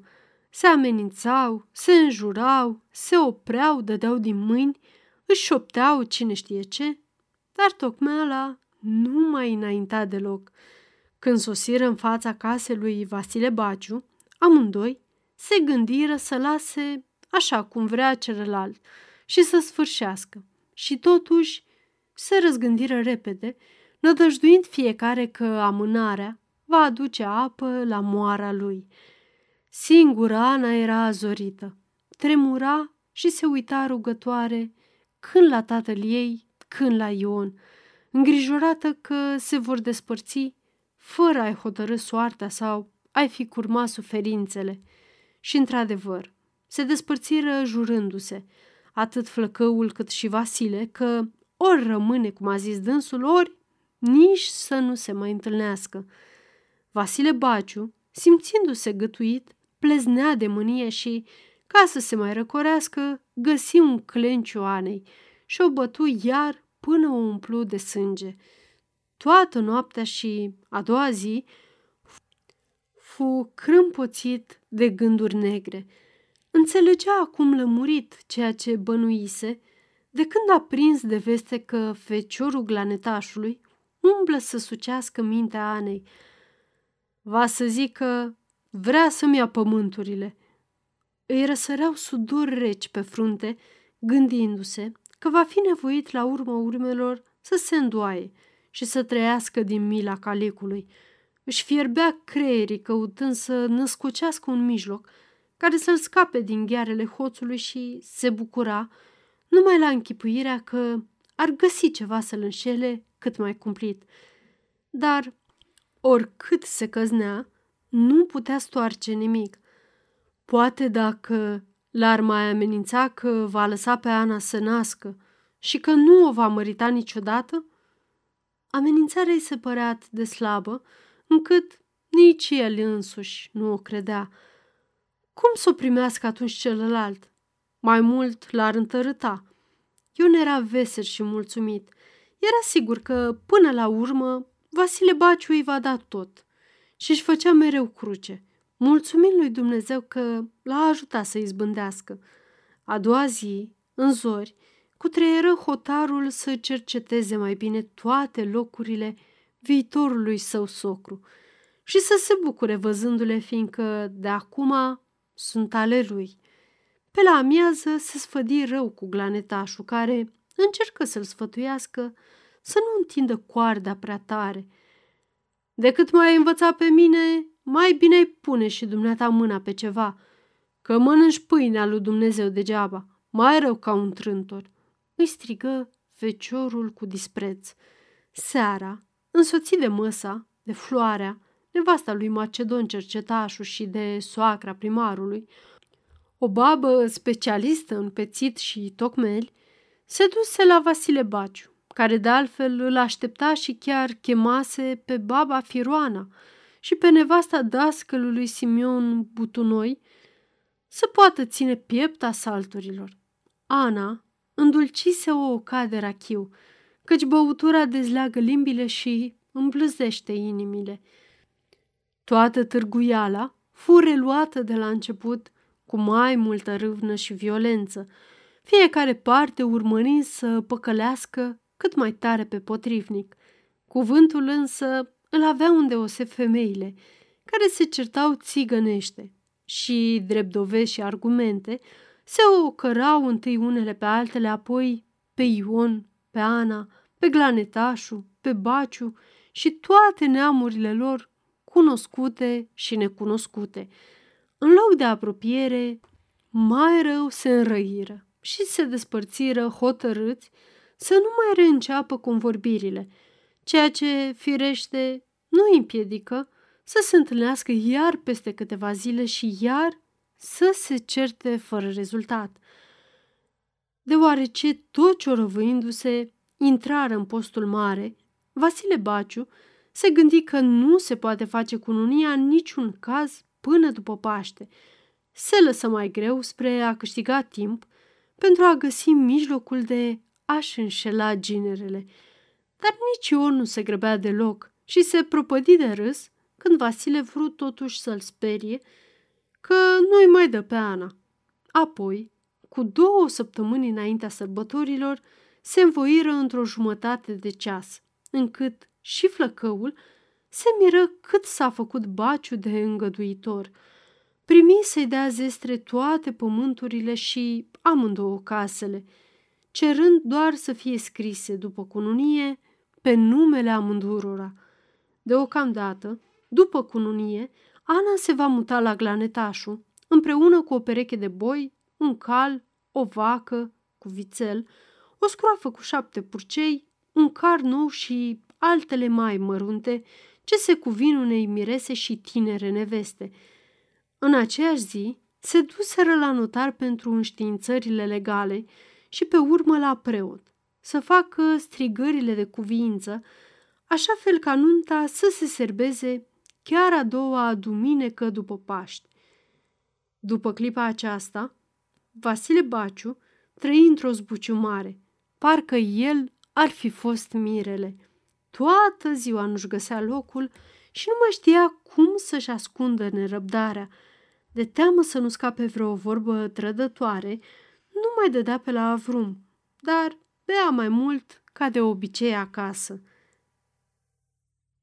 Acum, I se părea că vremea trece prea a nevoie și îl rodea frica să nu-i strice cineva sau ceva socotelile. 4. După întrevederea cu preotul român, Titu se simțea alt om, mai luminat, mai curat. Se gândi mult la viața lui de până atunci și o găsi stearpă și rușinoasă. Parcă umblase prin lume cu ochii închiși, de nu văzuse nimic. Plăcerea lui de a vorbi ungurește îi se părea acum nespus de caragioasă. Ce folos că mâzgălise poezii când sufletul lui fusese înțelenit de nesimțire? Ce folos că citea tot ce cădea în mână, împuindu-și mintea cu gândurile altora dacă nu căutase să știe ce se petrece în jurul lui? Ce să mai uh, închipuiești drame și tragedii pentru glorie când în fața ta se desfășoară tragedia unui popor întreg, mai dureroasă în muțenia ei decât orice născociri romantice. Menirea mea este să trăiesc în mijlocul neamului vitregit, de soartă, să-i alin suferințele, să simt durerile, să fiu sprijinul lui, își zicea dânsul cu mândrie în clipele de însuflețire. Seara stătea tolănit pe canapeaua ce-i slujea drept pat. Nu aprindea lumina și făcea zeci de planuri de viitor, care de care mai năpraznice.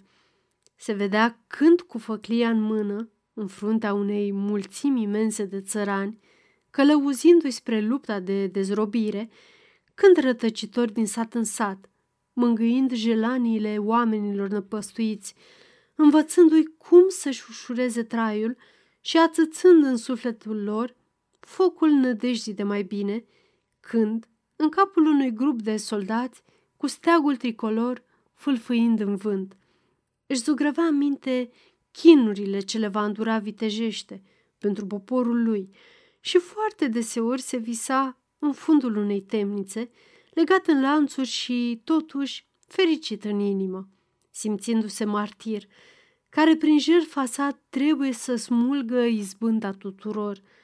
Și închipuirile acestea îi umpleau ființa de plăceri sufletești nebănuite. În lumina zilei însă zâmbea de visurile îndrăznețe ca de niște aiurări bolnave și își zicea că în locul lor ar fi mai bine să făptuiască acum ceva. Toate planurile și hotărârile nu fac doi bani dacă rămân îndeplinite.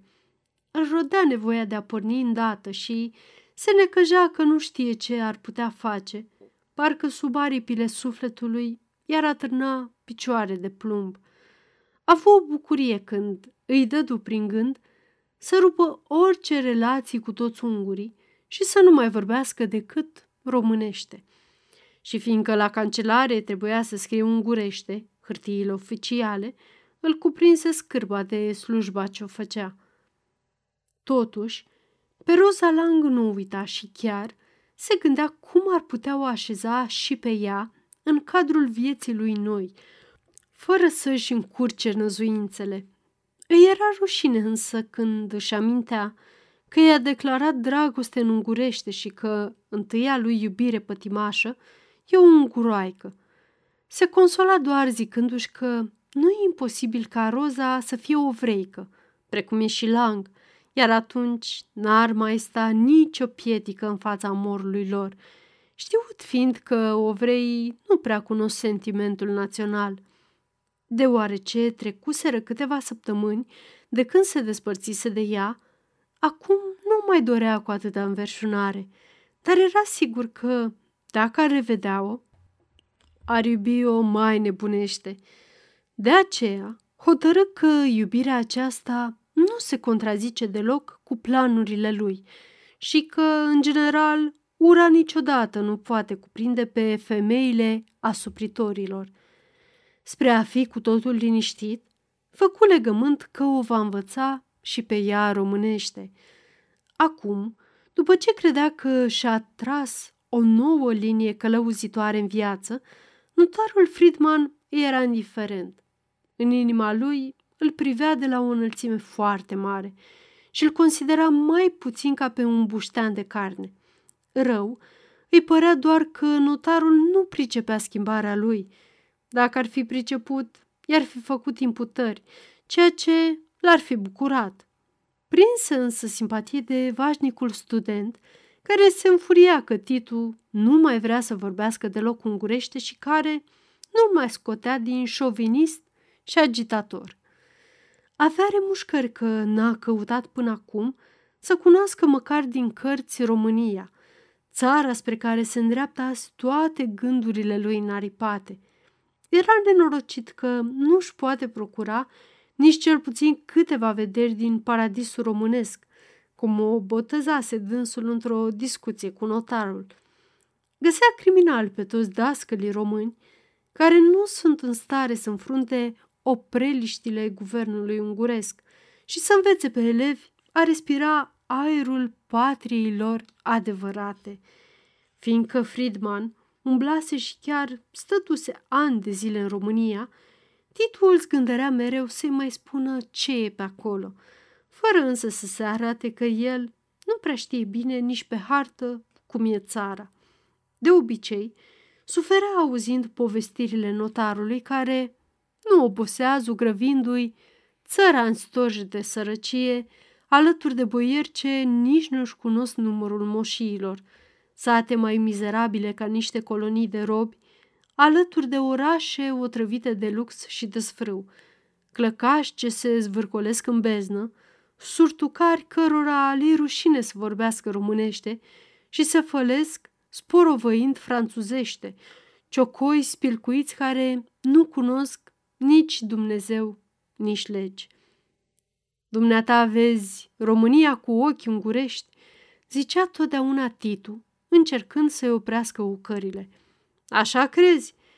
Dacă vei trece vreodată pe acolo, ai să-ți aduci aminte de mine și vei recunoaște că n-am exagerat. Dumneavoastră, cei fanatici de aici, nici nu vă închipuiți ce înseamnă România.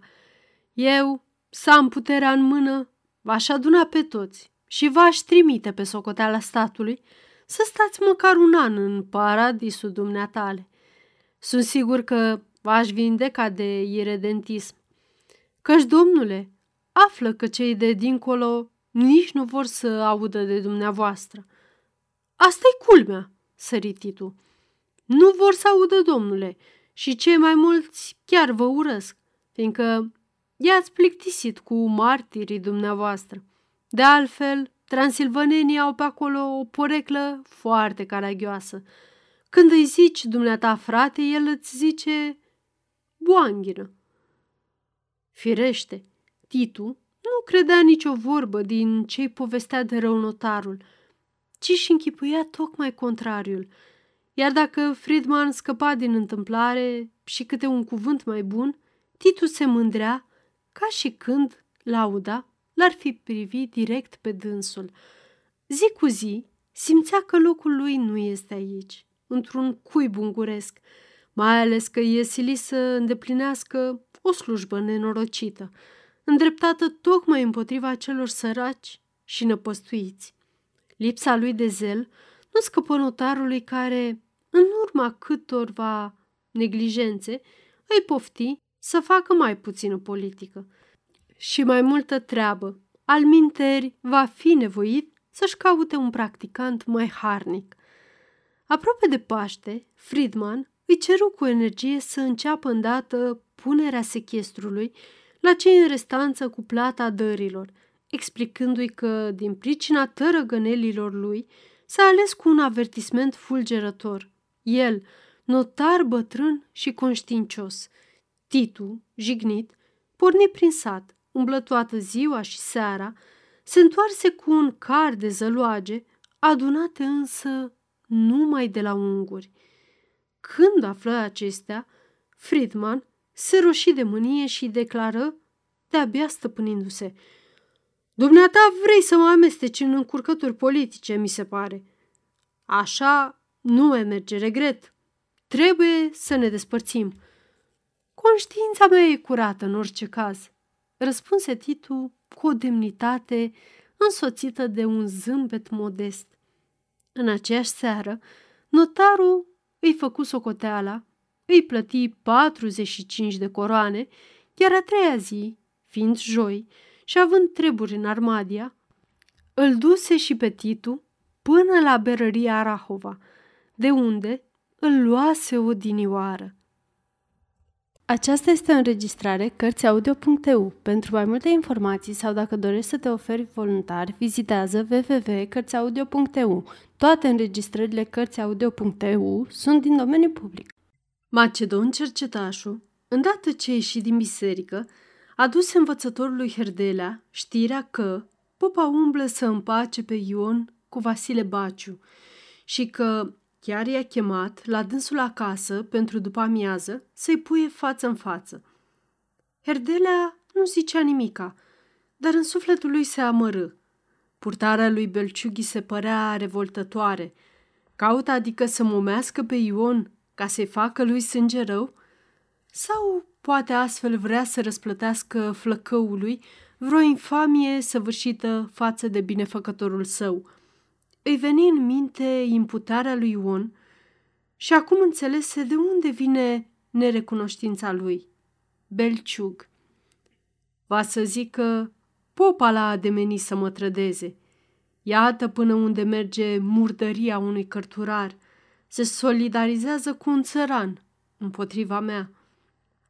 De altfel, de când îl oprise judecătorul înaintea liceului și mai ales de când s-a întâmplat obrăznicia lui Ion, învățătorul era aproape sigur că primejdia îl paște rău, din pricina jalbei nenorocite. Blestema a ascuns ceasul care l-a făcut să se înduioșeze de necazul flăcăului ticălos. Toată nădejdea îi fusese în ancheta despre care îi spusese Ghiță Pop. Dacă judecătorul va fi găsit cât de puțin vinovat, atunci Herdela e salvat – deși licărirea aceasta era atât de vagă că și lui îi se părea himerică. Când însă, după ieșirea lui Ion, a alergat în Armadia și a aflat de la Ghiță Pop că ancheta a trecut și a stabilit imparțialitatea judecătorului, dându-i toată dreptatea pentru felul cum a procedat, învățătorul a început să se aștepte la orice.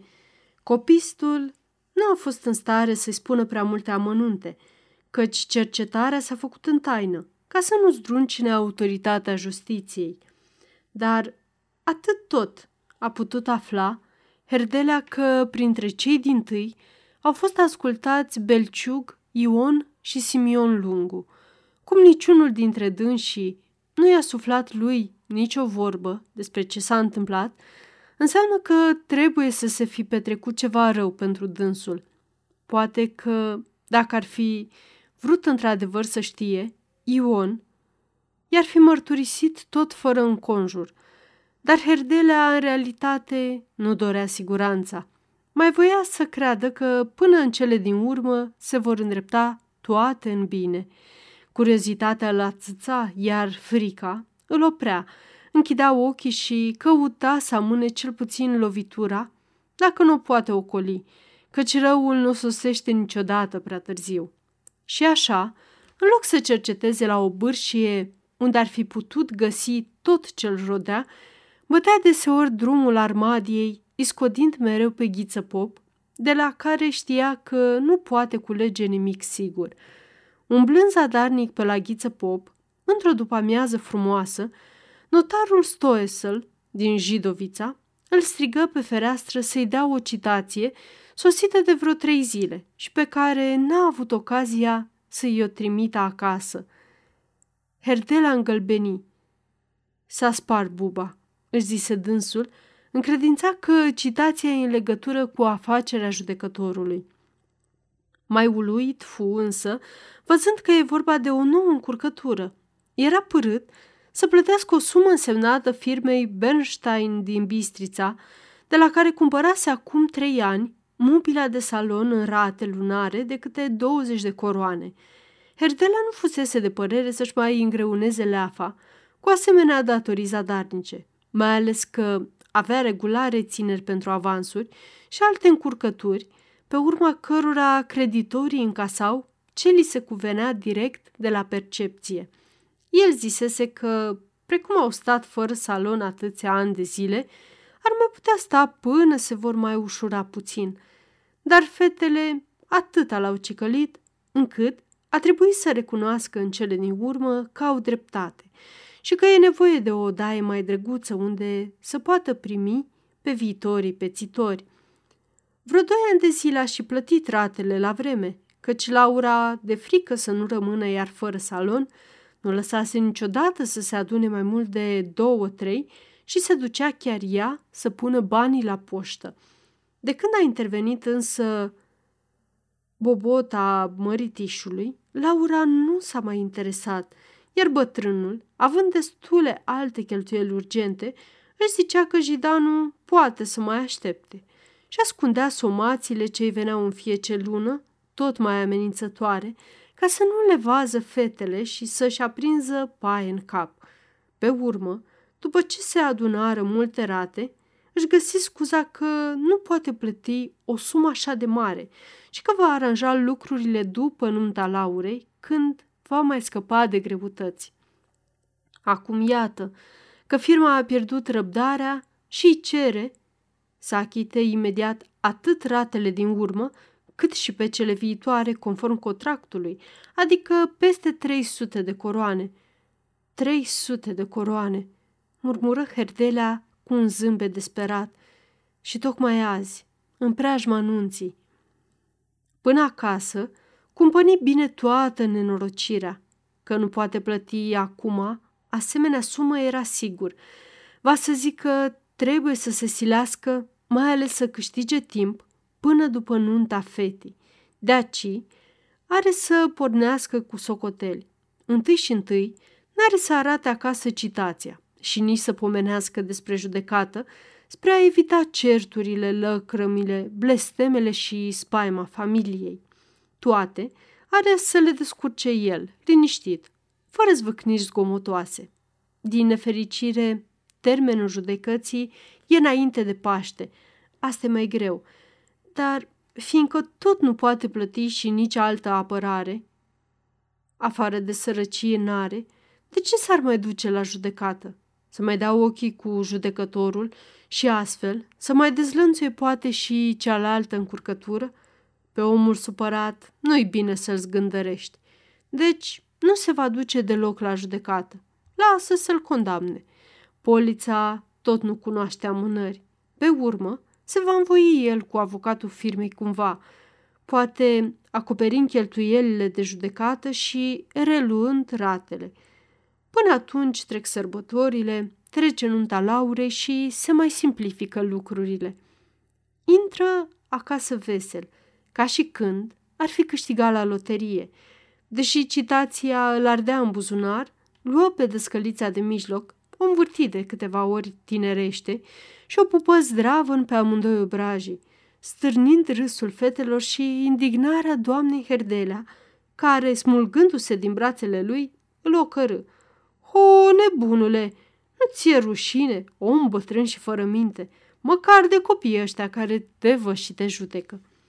Cum neplăcerile nu vin niciodată singure, în preziua judecății, penserate, tocmai când se așteptau mai puțin și chiar vorbeau de cât se jerfește bietul băiat într-o slujbă ingrată pentru ambițiile unui poet, iată că se deschide ușa și apare însuși Titu, zâmbitor, aducând și poșta din Jidovița, împreună cu o circulară prin care Herdelea era înștiințat de inspectorul Cernatoni, protectorul lui, a trecut la pensie și că, până la numirea titularului, a fost însărcinat sub inspectorul Horvat să-i țină locul. Se vede că s-au îngrămădit numai pe capul meu toate nenorocirile, se gândi Herdelea posomorât. Titu pune gri din răsputeri pe jidanul din Gargalău, care umbla să-l facă unealta lui într-o apăsare a românilor din comună și se declară fericit că a scăpat teafăr din cuibul acela de străini, unde la fiecare pas trebuia să îndure jigniri în sentimentele lui cele mai sfinte. Dăscălița și fetele îl lăudară că bine a făcut de n-a mai stat în serviciul unui renegat nesimțitor. Învățătorul înțelegea însă numai atâta, că tânărul a fost concediat și a rămas iar fără pâine, ceea ce însemna o greutate mai mult pe capul lui, încărunțit de necazuri. Tocmai acum, când grijile au început să-l copleșească mai aprig. Mai dureroasă era totuși știrea despre retragerea bătrânului Cernatoni, căci ridica la orizont amenințarea întregii lui cariere de scălești. Cernatoni a fost om de suflet și a trecut multe cu vederea.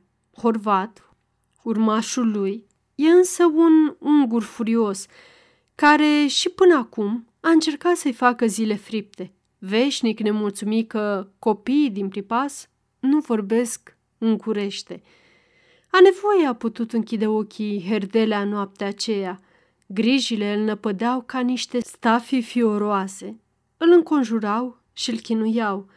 Somnul sănătos al celorlalți parcă îi murea suferința.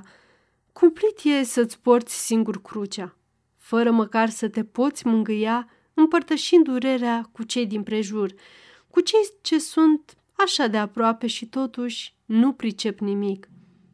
Poate niciodată povara vieții n-a simțit-o mai apăsătoare și viitorul mai întunecat. Dimineața porni spre Armadia, nu ca să se prezinte la proces, ci ca să fie pe acolo, să afle cel puțin ce se urzește împotriva lui. Titu îl însoți până în Jidovița, unde se opri să zică bună ziua cunoscuților și prietenilor pe care nu-i văzuse de aproape două luni, dându-i întâlnire la prânz la berăria Rahova. Învățătorul se învârti prin Armadia, nerăbdător, intră la banca Someșana, trecu pe la doctorul Filipoiu, care avea să fie nașul Laurei și cu care mai vorbire despre amănuntele nunții. Titu n-a avut noroc să găsească pe Roza Lang și astfel sosi curând și el în Armadia. Îi veni nenorocita idee să facă o vizită Lucreției Dragu și fu primit foarte rece, deoarece domnișoara era acum în vorbă serioasă cu profesorul Oprea. Mai hoinării prin târgușor, supărat din pricina Lucreției și spre amiază, nemai având ce face, se îndreptă spre berărie, unde găsi pe tatăl său, la o masă, singur, cu o bere dinainte muhorât. Tânărul început să-i bată capul cu pățânile lui din gargalău și se declame patetic despre menirea lui, despre planurile lui și despre revelația pe care a avut-o în fața primejdiei ungurești. Herdelea tăcu multă vreme abătut. Apoi, văzând că Titu nu mai încetează, îl întrerupse cu o imputare dureroasă. Tu parcă trăiești în altă lume, dragul tatei. Tu alegi după visuri și nu bagi de seamă că realitatea ne sugrumă. Gata, gata să ne doboare. Titu rămase o clipă cu gura căscată și, nesimțind amărăciunea din vorbele bătrânului, urmă cu un gest larg, măreț. Dumneata niciodată n-ai înțeles avânturile generoase. Și în gând mai adăugă, nu degeaba sunt unii oameni prin armadia care spun că tata e cam renegat. Cam au ei dreptate, cum se vede. Dar nici tu n-ai înțeles greutățile noastre, cu toate că acum ești om în toată firea și ar trebui să fii cât de cât sprijinul meu și al familiei, zise Herdelea cu aceeași dojană în glas. Ce înseamnă grijile noastre mărunte față de nevoile cele mari ale neamului?" strigă Titu cu gura plină. Nu e român, tată, cel ce pune interesele personale mai presus de cele obștești. Învățătorul zâmbi trist și în vreme ce tânărul își dezvoltă teoriile naționale, se gândi că tot așa a fost odinioară și dânsul, de mult, până ce n-a știut ce sunt sarcinile vieții, până ce nu a dat piept cu lumea. Deșteptarea a fost crâncenă. Visurile s-au spulberat mai repede ca închipuirea și, în locul lor, s-a pomenit cu lupte istovitoare pentru ziua de mâine. Și vorbind parcă cu sine însuși sau cu amintirea trecutului îndepărtat, rosti domol. Ce bine ar fi dacă viața s-ar potrivi cu visurile, dacă omul ar putea trăi din visuri. În berărie era puțină lume. doar câțiva profesori care scăpaseră mai devreme de la liceu și vreo doi funcționari de la Banca Someșana. Toți întrebară pe Herdelea când e nunta domnișoarei Laura și nu-l scoteau din socrule și din felicitări zgomotoase. Atâta mulțumire aș fi avut și eu și acum, iată-o necată într-un potop de nenorociri. Se gândea învățătorul, căutând să răspundă cât mai vesel. Se vede că așa mi-a fost mie scris, să nu am în viață nicio bucurie de plină. În prag se ivi deodată judecătorul, întovărășit de un avocat ungur din Bistrița, reprezentantul casei Bernstein. Cum îi zări? Herdelea tresări, se făcu precum ceara și, fără să vrea, bătu în masă cu paharul gol, murmurând Chelner, plata! Mai stai, tată, ce Dumnezeu, că doar nu arde, zise Titu, surprins că tatăl său vrea să plece tocmai când începe să fie lumea mai bună. Judecătorul își roti privirea prin sală, văzu pe Herdelea și a avut un gest de neplăcere pe care acesta îl prinse, deși numai cu coada ochiului. Pe urmă, se așeză la o masă aproape, tocmai în fața învățătorului, continuând a se întreține cu avocatul, care nu se sinchisea de nimeni, cufundat cum era să explice ceva. Herdelea nu îndrăznește să ridice ochii, dar simțea că privirea judecătorului îl sfredelește. Nemai putând-o suferi, își luă inima în dinți și se uită drept în ochii vrăjmași, plecând apoi iar capul în semn de salutare. Judecătorul nu răspunse, ci îl măsură cu aceeași căutătură rece. Și pe când dânsul se perpela astfel, Titu, cu glas mai scăzut, îi sporovăia de poporul nostru, de idealul suprem, de chemarea imperioasă. Vorbele lui răsunau în urechile bătrânului ca un băzâit obositor. Peste câteva minute, judecătorul puse mâna pe brațul avocatului ca să-l întrerupă. Și apoi îi zise brusc lui Herdelea cu o voce moale, dar pe atât mai pătrunzătoare. Știi că știu tot, domnule Herdelea. Tot, absolut tot. Cum? Întrebă învățătorul năucit de spaimă. Ia te rog, nu te mai preface. Din capul locului am bănuit că numai opera dumitale poate să fie. Ei, acum știu că nu m-am înșelat în bănuiala mea. Firește, nu face nimic. Eu te onoram cu prietenia mea, pe când dumneata mă calumniai la minister și umblai să-mi zdrobești cariera. A, desigur, nu face nimic, dar nu înțeleg. De ce ai fost laș și mai mințit când te-am întrebat de ună zi? Atâta curaj puteai să ai și dumneata. Domnule judecător, trebuie să știți, vă rog, o explicație sinceră, negreșit că va... căci nu se poate astfel să... Vă rog foarte mult, bâlbâi Herdelea foarte umil, gândindu-se să se apropie cu scaunul de masa judecătorului și să-i ceară iertare. Dar limba de-abia îi se mai mișca de frică și, sub asprimea privirii în care simțea un clocot de ură. Lasă, las, nu te mai osteni. Explicațiile ai să îi le dai tribunalului. Sper să nu te aștepți să fii cruțat, cum nici dumneata nu m-ai cruțat pe mine. Sper, zise judecătorul, cu un râs ciudat și punând iar mâna pe brațul avocatului ca să-și urmeze vorba. Titu ascultase uluit obrăzniciile judecătorului și se rușina văzând umilința și groaza tatălui său. Ce-i? Ce s-a întâmplat?" întrebă de mai multe ori, trăgându-l de mânecă, fără a primi vreun răspuns, căci bătrânul rămăsese cu ochii țintă la judecător, așteptând parcă să-i mai întâlnească privirea, să-l mai roage, să-i arate toată deznădejdea și teama și să-l îmblânzească. Judecătorul însă nu-l mai luă în seamă ca și când pentru dânsul nici n-ar mai fi existat un herdelea. În schimb, după un răstimp, se întoarse avocatul și îi spuse grăbit, negustorește. A, domnul Herdelea, Nici nu te văzusem. Avem ceva de vorbit împreună. De ce n-ai venit azi la proces?" Învățătorul își croi în minte un răspuns, dar până să deschide el gura, avocatul își reluase convorbirea cu judecătorul mai aprinsă. Herdelea simți o moliciune mare în tot corpul, iar vederea îi se tulbură, încât îi se păru că i-a apucat într-un vârtej amețitor din care zadarnic se zbate să se desprindă.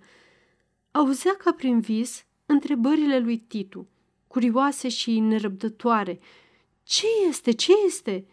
Și, în același timp, vorbele avocatului, topite într-o uruială întreruptă, din când în când, de glasul judecătorului, atât de cunoscut și atât de îngrozitor. Clătina mereu din cap cu o înfățișare desperată și cu niște ochi arși de întrebarea Ce vreți cu mine? Ce vreți? Ce vreți?" Vârtejul însă vuia neîncetat în creierii lui. Într-un târziu, uruitul vorbelor avocatului încetă, judecătorul dispăru și lumea parcă reintră în făgașul ei obișnuit. Pe ferestrele mari, în odaie plină de miros de mâncări și băuturi, bătea fâșii largi de lumină albă primăvăratecă, înseninându-i sufletul. Acum, toate mesele erau ocupate. În aerul cald se ciocneau crâmpeie de convorbiri, râsete zgomotoase, strigăte flămânde și zângănit de farfurii și de tacâmuri. Și la masa lui, lângă Titu, se așeză avocatul ungur, cu o figură nepăsătoare care însă voia să pară îngrijorată și compătimitoare. Judecătorul e foarte supărat. A intrat în belea mare cu dânsul și e o fire câinoasă care nu iartă. Atât Herdelea cât și Titu încercară să vorbească, dar avocatul grăbit nu le dă dură gaz, ci continuă îndată cu altă voce. Pe urmă, de ce n-ai venit la proces, domnule? Foarte rău, foarte rău. Poate că am fi căzut la învoială cu mai puține cheltuieli. Acum, ca să nu zici că sunt om fără suflet și că fug de o înțelegere cinstită, deși sentința o am în geantă, totuși îți propun să... să-i sechestreze mobila, să fixeze un termen de licitație, toate numai de formă ca să fie asigurată casa Bernstein, că nu va pierde banii ce îi se cuvin de drept. Pe urmă, la licitație, se va prezenta numai el, avocatul. Va cumpăra numele firmei toată mobila pe prețul cei mai datorează herdelea, fără a ridica însă nimic din casă, iar învățătorul va iscăli o poliță nouă pentru toată suma împreună cu cheltuielile de proces și de licitație. Ei, și ca să vezi ce inimă am, iacă, stabilim ziua sechestrului pentru după Paște, joi, să faci și dumneata sărbătorile în tihnă. Eu tot mai am joi și alte afaceri în Armadia, așa că te pot scuti de cheltuiala călătoriei mele. Termenul licitației îl vom fixa atunci. Așa, haide, dă mâna. Ne-am înțeles, va să zică. Aș mai zăbovi, dar după prânz, la cinci, am o licitație mare în Bistrița, de la care nu pot lipsi. Va să zică joi, după Paște, pe la 9 dimineața. Din partea mea, poți fi liniștit. Măcar de-ar fi căpcăunul de judecător, om de înțeles ca mine. Ei, la revedere, pe joi. Dânsul e fiul dumneatale? Îmi pare foarte bine. La revedere. Herdelea nici nu apucase să deschide gura. De altfel, nici n-ar fi avut ce zice, căci era doar la discreția avocatului, care, dacă voia, îl putea face de rușine tocmai în ajunul nunții Laurei, vânzându-i cu toba tot din casă. Lasă că e bine, cum a zis ungurul. Vorbi Titu văzând descurajarea tatălui său și înțelegând acum zbuciumările lui. Se pare un om cum se cade. Cum îl cheamă tată? Cum? Tu nu-l cunoști pe Lendvai? Zise Herdelea, adăugând apoi cu o teamă aproape copilărească. Sechestru, licitație, vai de capul meu! Ce o să zică măta? Ce o să zică Laura? Adică cum ce o să zică? strigă tânărul înflăcărat. Dar nu le-ar fi rușine să mai zică ceva? Pentru cine ai dumneata necazurile astea acum dacă nu pentru ele? Ori crezi că sunt așa de proaste să nu priceapă nici atâta? Mă mir că te mai gândești la ele. Apoi, parcă cine știe ce lucru mare, un sechestru și o licitație de formă. Că doar ți-a spus și de zece ori că sunt numai de formă. Mergând spre casă cu Titu, învățătorul își mai ușură inima, povestindu-i ce întorsură a luat plângerea lui Ion și că, desigur, chiar Ion l-a părât că i-a făcut-o. Iocana ale și Ion firește, zise Titu din ce în ce mai însuflețit, căci în afacerea aceasta el nu vede decât că tatăl său e un martir al iubirii țăranului român. Dar ce are a face tată? Trebuie să fii mândru că suferi, fiindcă ai apărat pe un român, chiar dacă românul s-a întâmplat să fie un Michel. E o faptă superbă. Dar tu nu-ți închipui ce urmări grele poate să aibă, gemu bătrânul, puțin mai îmbărbătat, gândindu-se la cuvintele judecătorului despre calomnie și tribunal. Cu cât vor fi mai grele, cu atât te vei ridica mai sus în stima tuturor, zise tânărul, invidios că nu este el în locul învățătorului, să se poată lăuda pretutindeni cu sacrificiile lui pentru cauza neamului. Dăscălița și fetele, auzind de sechestru și de licitație, se așternură pe bocete și vaite, că rușina aceasta nemaipomenită are să prăpădească norocul Laurei, fiindcă Pintea are să afle și să întoarcă spatele. Ca să arate cât sunt de convinse că așa are să fie, fetele nici nu mai continuară în ziua aceea lucrul la trusou, lăsând în mașina de cusut un cearșaf de plapumă aproape isprăvit, cu sumedenie de ajururi și dantele și cu monograma ei brodată frumos într-un colț. Titu se sili toată după amiaza și toată seara să le explice că sunt proaste, dacă nu vor, sau nu pot să înțeleagă că e vorba numai de o formă.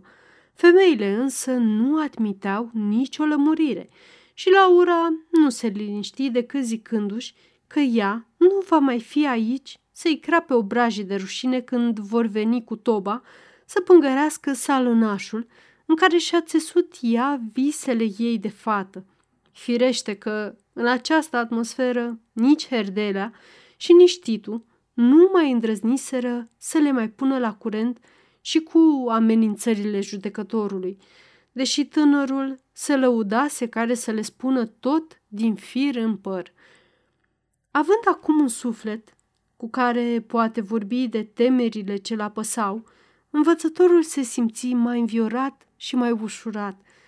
Până una alta însă trebuia să vază mai de aproape de școală, căci se putea lesne întâmpla să-i pice o vizită a subinspectorului care, după retragerea lui Cernatoni, se va arăta de sigur și mai zelos ca în trecut, în nădejdea că o să fie numit el inspector. De aceea, mai citea, nu lipsea de la școală, ca să fie pregătit pentru orice împrejurare. Râvna aceasta, de altfel, îi făcea bine, risipindu-i puțin gândurile mohorâte. Într-adevăr, în ultima zi, înainte de vacanțele Paștelor, se opri o caleașcă falnică în fața școalei. Era subinspectorul Horvat, care în adins venise așa de târziu și pe neașteptate. Stătu în clasă vreo două ore, cercetând tot, ascultând pe toți copiii, încurcându-i numai pe ungurește și strâmbându-se urât dacă nu le înțelegeau. În sfârșit, iscălii jurnalul program și spuse lui Herdelea încruntat. Ar fi bine să te ocupi mai mult și mai serios.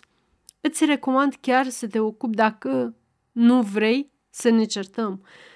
Trăsura plecă în goană. Dânsul, vrând să inspecteze în aceea zi și școalele din Jidovița și din Armadia.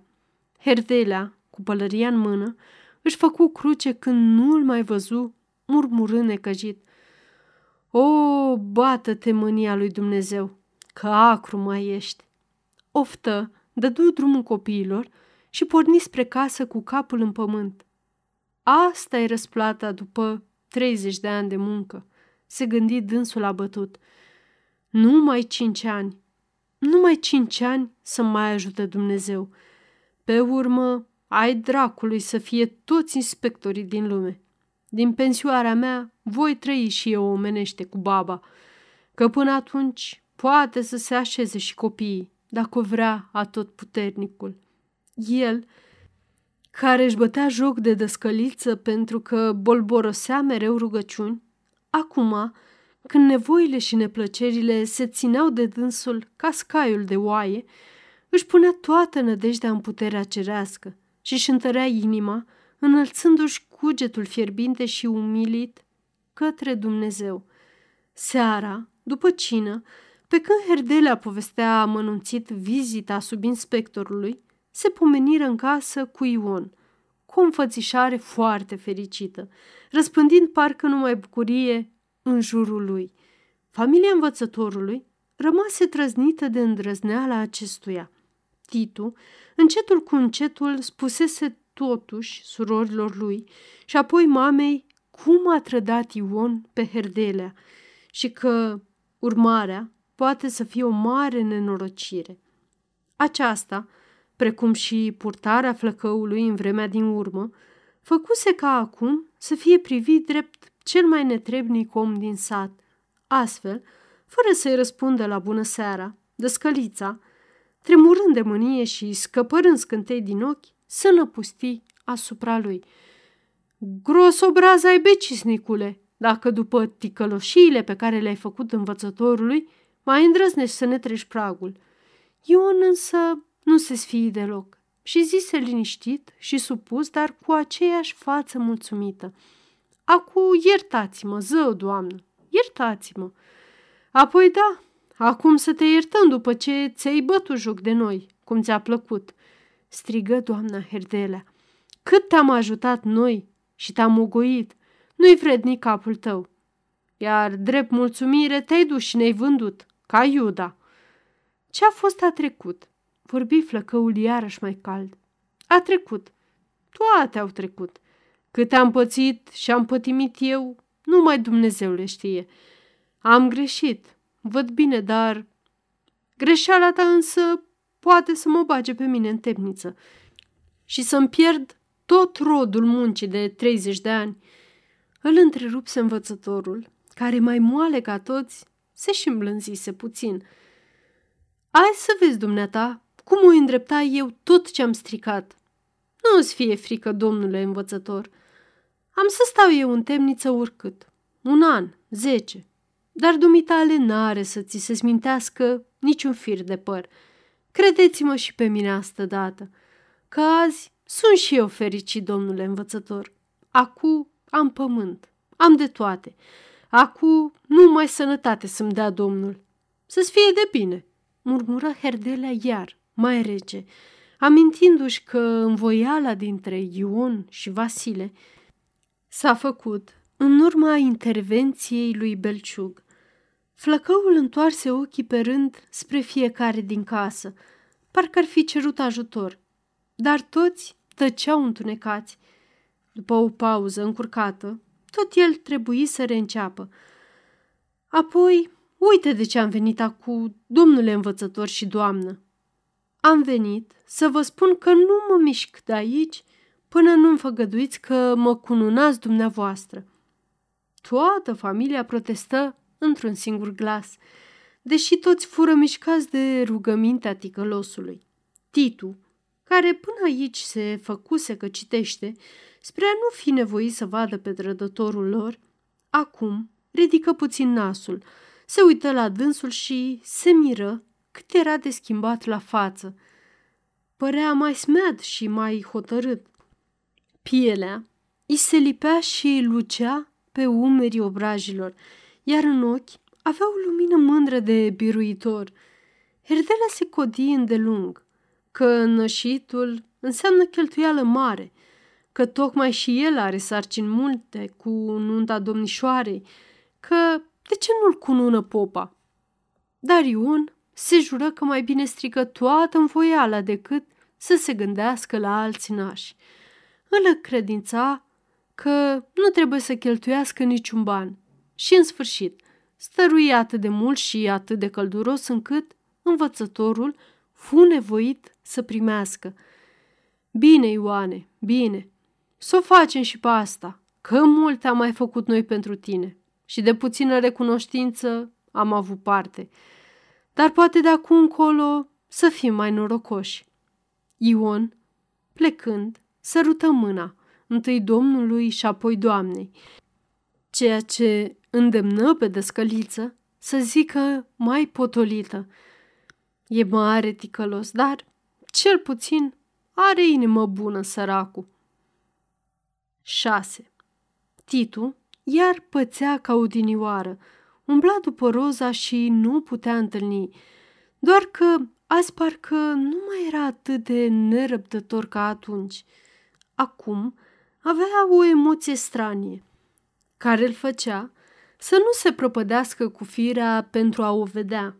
Dorea chiar să o nimerească, de s-ar putea, într-o clipă când să fie și lang acasă sau oricine, numai să nu fie îndată singuri.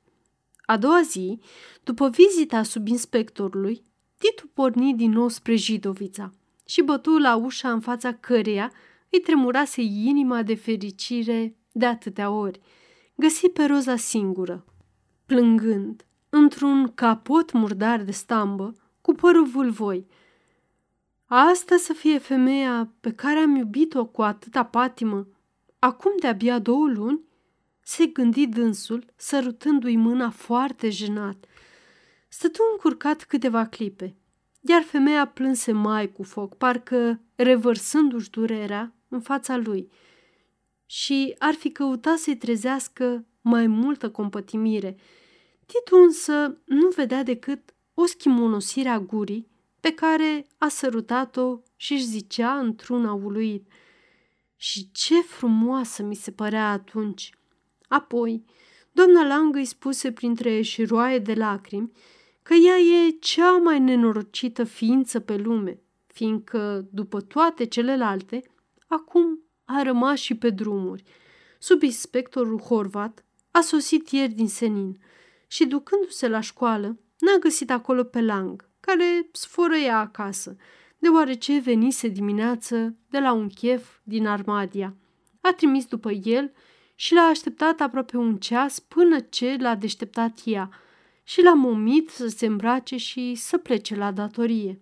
Dar, cum l-a văzut, subinspectorul l-a și mirosit că beat și nici nu l-a mai lăsat să intre în casă, ci l-a izgonit, spunându-i să se considere suspendat și să se bucure dacă nu va propune ministerului să-l îndepărteze pentru totdeauna din învățământ. Ce o să ne facem acum?" urlă Roza frângându-și mâinile. Unde să ne ducem? Și bietul Lang, bietul Lang, dumneata știi ce suflet nobil are și cât e de bun. N-a zis nimic. Nu s-a plâns nimănui, dar eu văd cum suferă. O, Doamne, Dumnezeule, spune dumneata dacă asta e dreptate. Îi zicea dumneata și Titu simțea că așa se cuvenea și parcă se bucura că lucrurile au luat întorsătura aceasta. Îi spuse câteva cuvinte banale de încurajare și, vorbind, se gândea. A murit o femeie. S-a stins o iubire în sufletul meu sau poate că nici n-a fost iubire. Un foc de paie. Dar fi fost iubirea adevărată, moartea ei m-ar durea. Nu, nu, n-a fost iubire. N-am iubit-o și nu m-a iubit. Și cu toate acestea ne-am strâns în brațe, ne-am jurat credință, ne-am mințit. Ridicol, ridicol, ridicol. Îi venea chiar să-i trântească și ei cuvântul acesta drept mângâiere. Numai Lang îi scăpă din situația care îi se părea mai mult plicticoasă decât tristă. Lang era beat și zâmbea ca un filozof care a găsit taina fericirii. Ai auzit ce mi-a făcut măgarul? Ha, ha! Și crede el că m-a turtit pe mine. El pe mine. Ce idiot! Ba, un hoț, o canalie, un mizerabil. Gata, nu-i pot face onoare nici să-l înjur. Rozico, mai e cumva vreun strup de rachiu? Haide, dă-ne câte un păhărel. Viva, titule! Trăiască victimele! Jos călăii! Când spuse Titu acasă ce a pățit Lang, doamna Herdelea zise cu adânc dispreț. El ca el, vai de zilele lui, dar ea e o blestemată fără pereche. Dacă a fost ea în stare să se ție până și cu practicantul notarului, ție și scârbă. Titu se roșii ca și când i-ar fi șfichiuit obrajii cu un bici de foc. Va să zică, în vreme ce eu o purtam în suflet și în visuri ea... 7. În ziua când venia avocatul Lendvai cu sechestrul, fetele și doamna Herdelea, ca să nu fie nevoite a vedea asemenea umilință, plecară în Armadia la doamna Filipoiu să se sfătuiască asupra ultimelor amănunte privitoare la nunta Laurei și să ia de la tipografie invitațiile tipărite pe hârtie si de fată să le trimită din vreme tuturor. Avocatul, de altfel, isprăvi toată afacerea în câteva minute, încât Titu se omorâ de râs seara când femeile se înapoiară din armadia frânte de oboseală. Înfrigurarea nunții stăpânea acum toată casa. Rochia de mireasă era gata. O lucrase însăși Laura și o făcuse o minunăție – încercând o ultimă oară, înainte de a o pune în dulap până în clipa cea mare, toată familia a izbucnit în aplauze de admirație. Atât era Laura de frumoasă întrânsa. Tot salonul era alandala de rufele mirosind a nou, de rochiile și hainele împrăștiate pe toate mobilele și prin toate colțurile. Cu trei zile înainte, sosi George Pinta, și trase la hotel în Armadia, dar stând de dimineață până seara în pripas, neclintit de lângă Laura. Amândoi erau atât de mișcați și vorbeau cu o plăcere amestecată cu groază de ceremoniile care le vor da dreptul să nu-și mai ascundă iubirea în fața nimănui. Laura slăbise puțin, dar așa îi ședea mult mai bine, îndeosebi cu ochii veșnic ume și strălucitori de o nerăbdare nelămurită. Acum, toate îndoielile îi se păreau că au părăsit-o și se simțea mulțumită, văzând pe Pintea alături de ea. Îi tremura inima ca sub o mângâiere blândă. Mi-e drag, se gândea dânsa înduioșată, sărăcuțul, și cum nu-l puteam suferi odinioară. Mare neroadă am fost. Ghighi, băgând de seamă că îi face plăcere, îi repeta într-una că o invidiază. Spui adevărat, Ghighițo? Crezi tu că voi fi fericită? Oh, cât aș vrea să fiu în locul tău! Mințea Ghighi, care, în sufletul ei, nu înțelegea cum poate să ia o fată frumoasă și rară ca Laura pe un omuleț ce nu știe nici măcar să danseze ca lumea. Pintea era foarte galant și aducea mereu mai ales bomboane, fiindcă Laura le împărțea cu el, după ce mușca din fiecare cu gurița ei, încât îndrăgostitul mire se jura că n-a mai gustat niciodată asemenea bunătăți. În ajunul nunții însă, George veni cu niște daruri care îi uimiră pe toți. Un inel cu un briliant împresurat de rubine, ca niște vârfuri de ace de foc, cercei de aur cu strop de diamante și un colan de platină cu o cruciuliță de aur, având la fiecare capăt câte o steluță de smarald. Pupăl! strigă învățătorul văzând bogățiile acestea strălucitoare, iar acum Laura, zăpăcită de bucurie, stătea țintuită locului, o luă de mână și îi făcu avânt în brațele mirelui, îndemnând-o cu însuflețire. Pupă, Lauro, n-auzi? Pupă-l!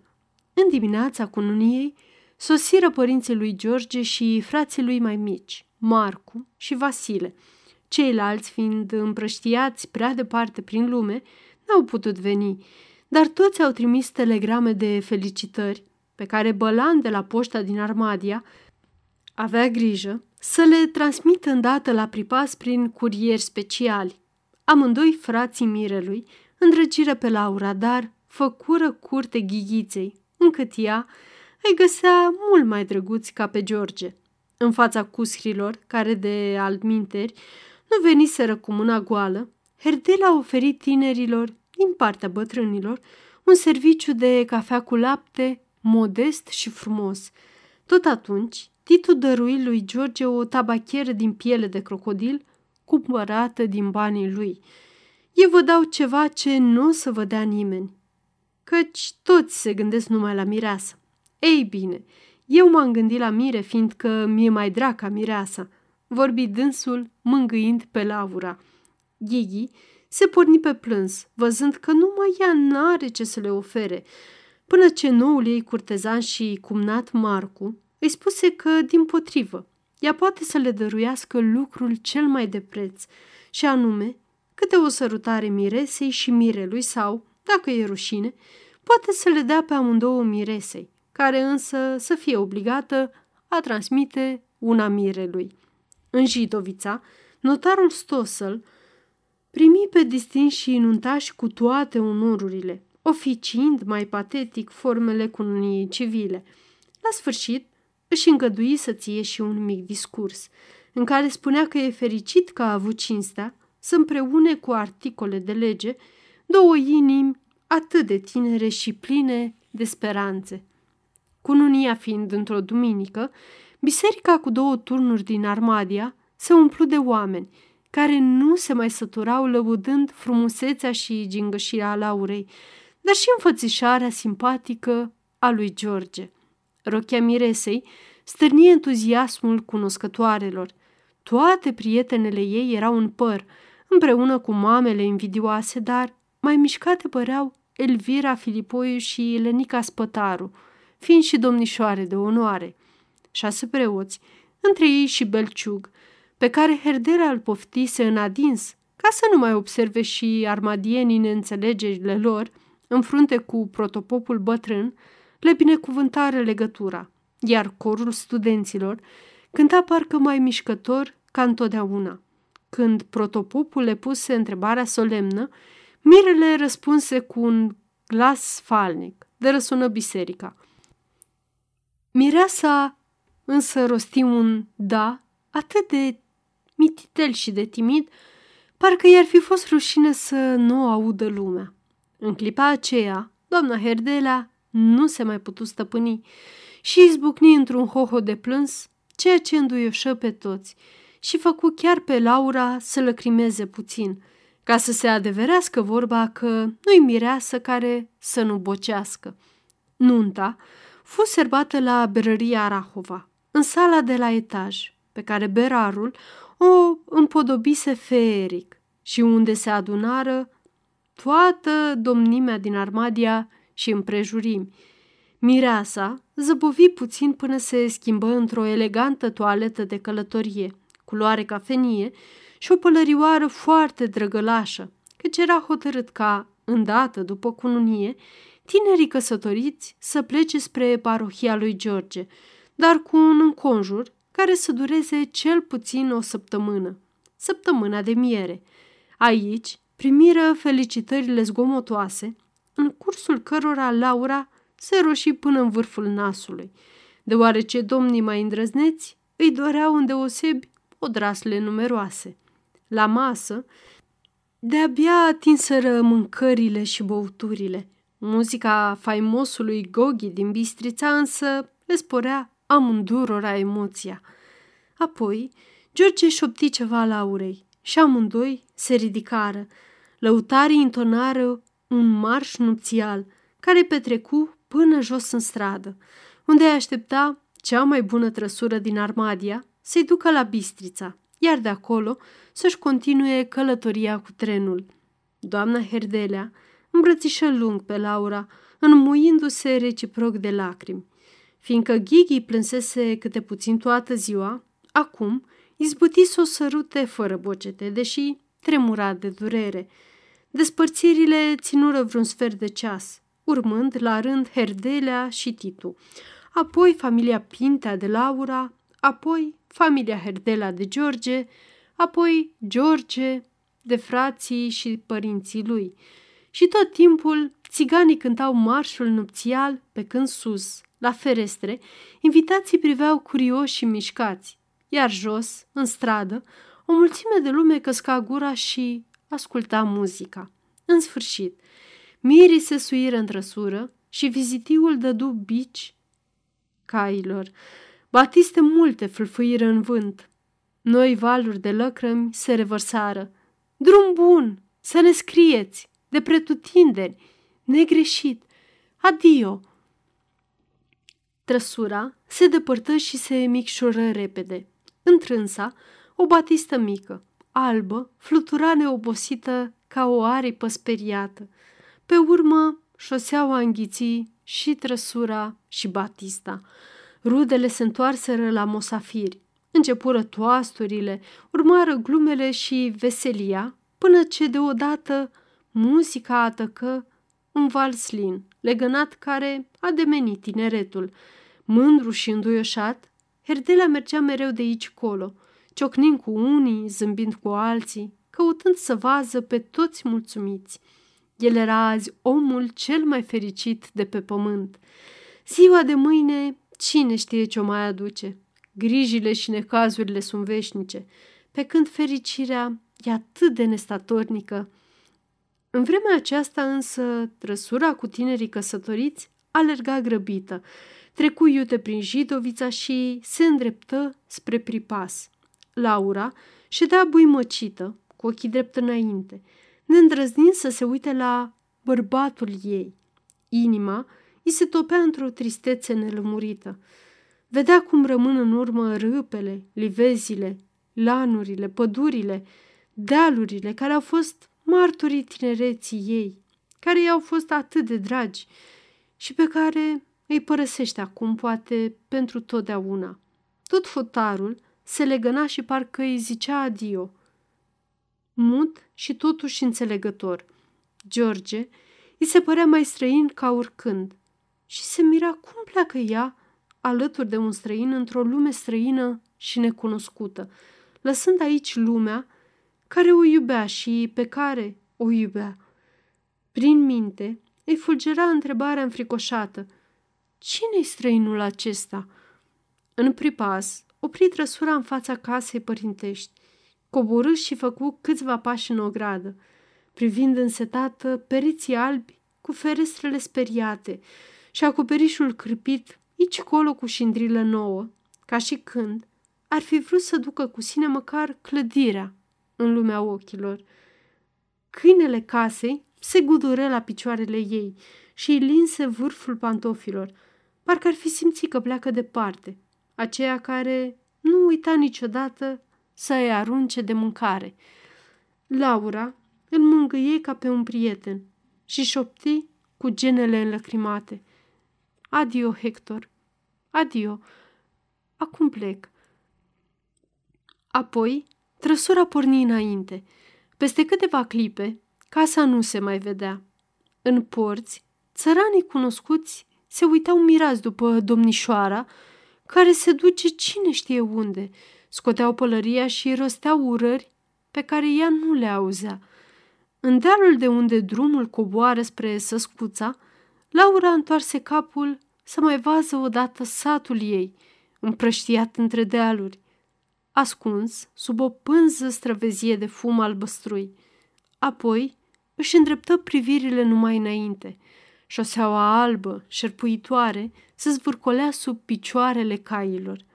Ochii Laurei erau plini de lăcrămi și sufletul ei atât de încărcat încât îi venea să strige ajutor sau să sară jos din trăsura care o smulgea din lumea tinereței.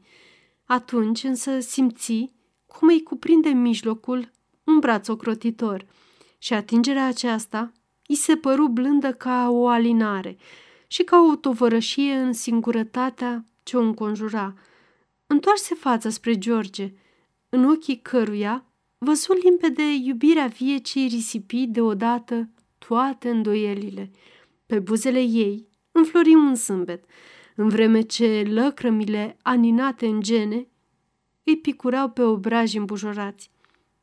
Te iubesc, murmură bărbatul, strângându-i mai puternic mijlocul. Cuvântul răscoli adânc sufletul Laurei. Se lipi de umărul lui George, dându-și seama acum că vorba lui e în stare să-i farmece o lume nouă, tot atât de dragă și poate mai bună decât aceea care a rămas în urmă. Și buzele ei răspunseră încrezătoare. Te iubesc. 8.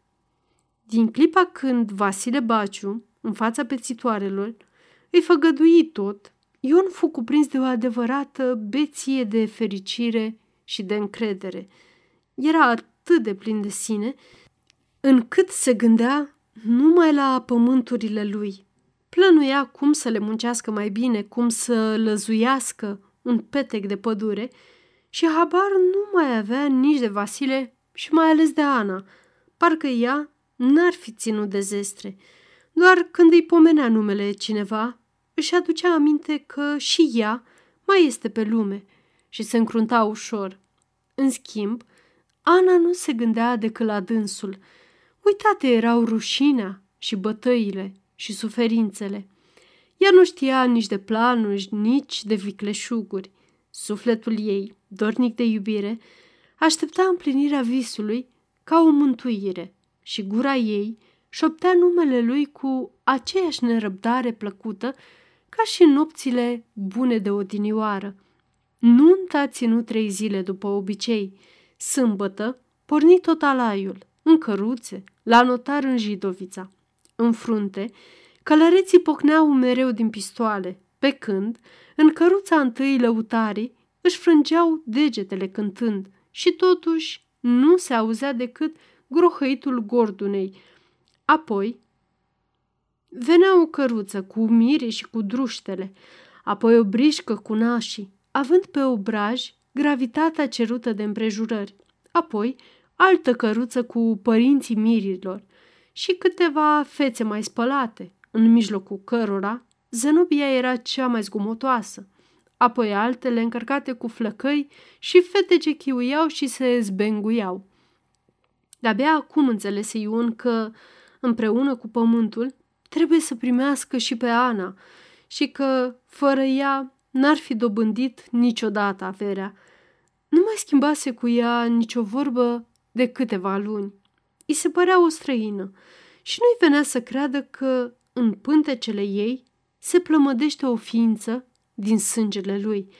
O privea și se mira că a putut el săruta și îmbrățișa pe fata aceasta uscată, cu ochii pierduți în cap de plâns, pe obrajii gălbejiți de pete cenușii și care, împopoțonată cum era astăzi, părea și mai urâtă.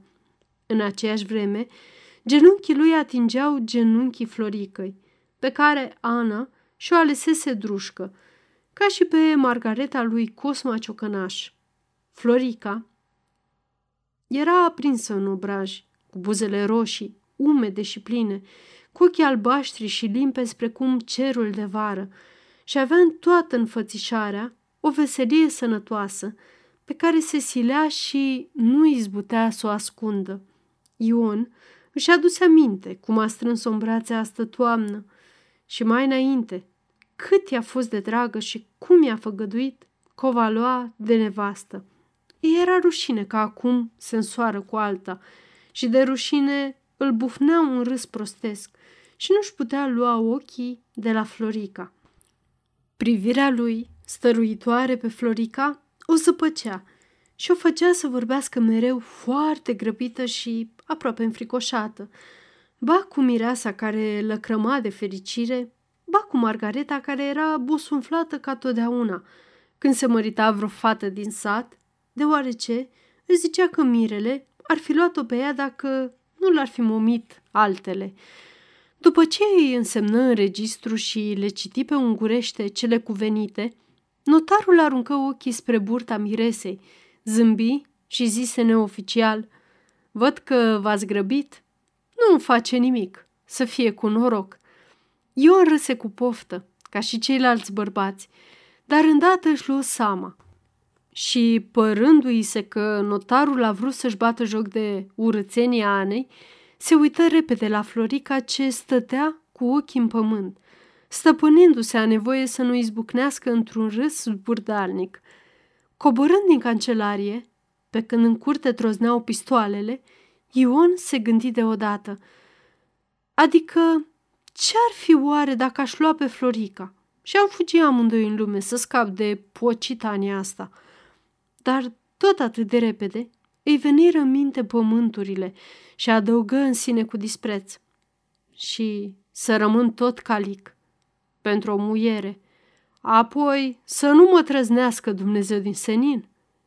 Belciug, nădăjduind mereu într-un dar mare pentru biserica cea nouă, făcu o slujbă frumoasă ca la domni, deși faptul că cununau soții Herdelea îi cam ciuntise încrederea. Lui Ion îi se păru că și popa s-a uitat bat jocoritor la Ana, ceea ce iar îi răscoli în inimă dragostea cu Florica.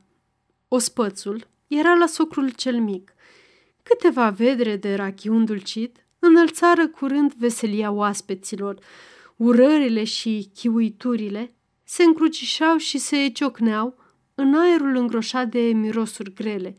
Vasile Baciu se îmbătă cel din tâi, încântat că i s-a împlinit visul, strigând într-una ginerului său cu un glas ciudat și trăgând șiret cu ochiul.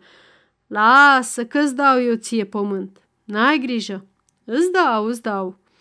Starostele nunții, Macedon cercetașul, vorbea numai în versuri, cum și de bine unui staroste isteț, amestecând însă în toate neprețuitele lui comenzi militărești. În casă, în tindă, în ogradă, jucătorii asudau, lăutarii își alungau oboseala cu rachiu. Bucătăreasa mare, mama Floricăi, suflecată până în genunchi și cu un linguroi uriaș în mână, umbla printre mesele încărcate, lăudându-și mâncărurile și chiuind la întrecere cu Zenobia, care, de mândră că e soacră mare, se îmbătase tun. Nașii veniră la ospăț împreună cu Titu și Ghighi și vorbiră mult de Laura, cu fruntașii ce înconjurau, ciocnind totuși în sănătatea mirilor și spunând tuturor că tinerii sunt foarte potriviți și o să trăiască bine.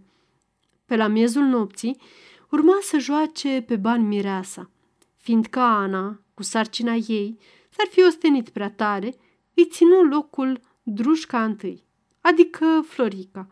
Mirele o învârti de câteva ori voinicește și apoi aruncă un zlot de argint în strachina înflorită. Herdelea scoase o hârtie de 20 de coroane, dar puse pe Titus să joace. Pe urmă, veniră toți oaspeții, pe rând, dăruind fiecare după cum îi lăsa inima și punga. În vremea aceasta, Ana ședea pe laviță, rușinată că n-a putut juca ea, geloasă puțin că Ion ar fi strâns pe Florica mai tare ca ceilalți și totuși mulțumită, plutind parcă într-un nor de fericire atât de mare că se simțea răsplătită pentru toate suferințele. Când se isprăvi jocul miresei, Briceag începu o ardeleană piperată, în care se amestecară bătrânii cu tinerii. Ion jucă iar cu Florica și în vălmășagul asurzitor se pomeni curând aproape de ușă, unde era mai întuneric. Nu deschise gura niciunul dintre ei. Fata chiar nu îndrăznea să-l privească în ochi. El însă fierbea și își încleștase degetele în șoldurile ei pline, uitând de tot pe Ana, închipuindu-și că Florica e mireasa lui. Deodată își șopti răgușit, cu ochii înflăcărați. Numai tu mi-ești dragă în lume, Florico. Auzi tu? Auzi? O strânse sălbatec la piept, crâșnind din dinți, încât fata se spăimântă și se uită disperată împrejur. În aceeași clipă, Ana tresări ca mușcată de viperă. Simți că nădejdile ei de fericire se risipesc și că ea se provale iar furtunos în aceeași viață nenorocită. Se opri brusc pe un plâns amar, care să-i alunge presimțirile nemiloase. Cine ea însă înseamnă lăcrămile unei mirese? Ion, așezându-se mai târziu lângă ea, îi zise nepăsător. Acu, ce mi te mai bocești? Că doar nu mergi la spânzurătoare. Norocul meu, norocul meu, murmură Ana mai îndurerată. Oare cât s-o fi strâns? Întrebă apoi Ion încet, fără să se mai se închisească de plânsul ei, uitându-se lacom la farfuria cu banii pe care nașul îi număra a doua oară, ca să nu se întâmple vreo greșeală. Ziua a treia, ospățul se mută la socrimari, unde mireasa se duse acum cu ladă de zestre, urmată de atâta amar de vite și galițe, că de-abia încăpeau în ograda glanetașului. Vasile Baciu era vesel, ca și când ar fi scăpat de o grijă mare. Se uita bat jocoritor la Ion, care se umfla în pene, simțindu-se biruitor, și zicea mereu mai mulțumit. Stai, melenașule, stai să vezi tu cine e Vasile Baciu.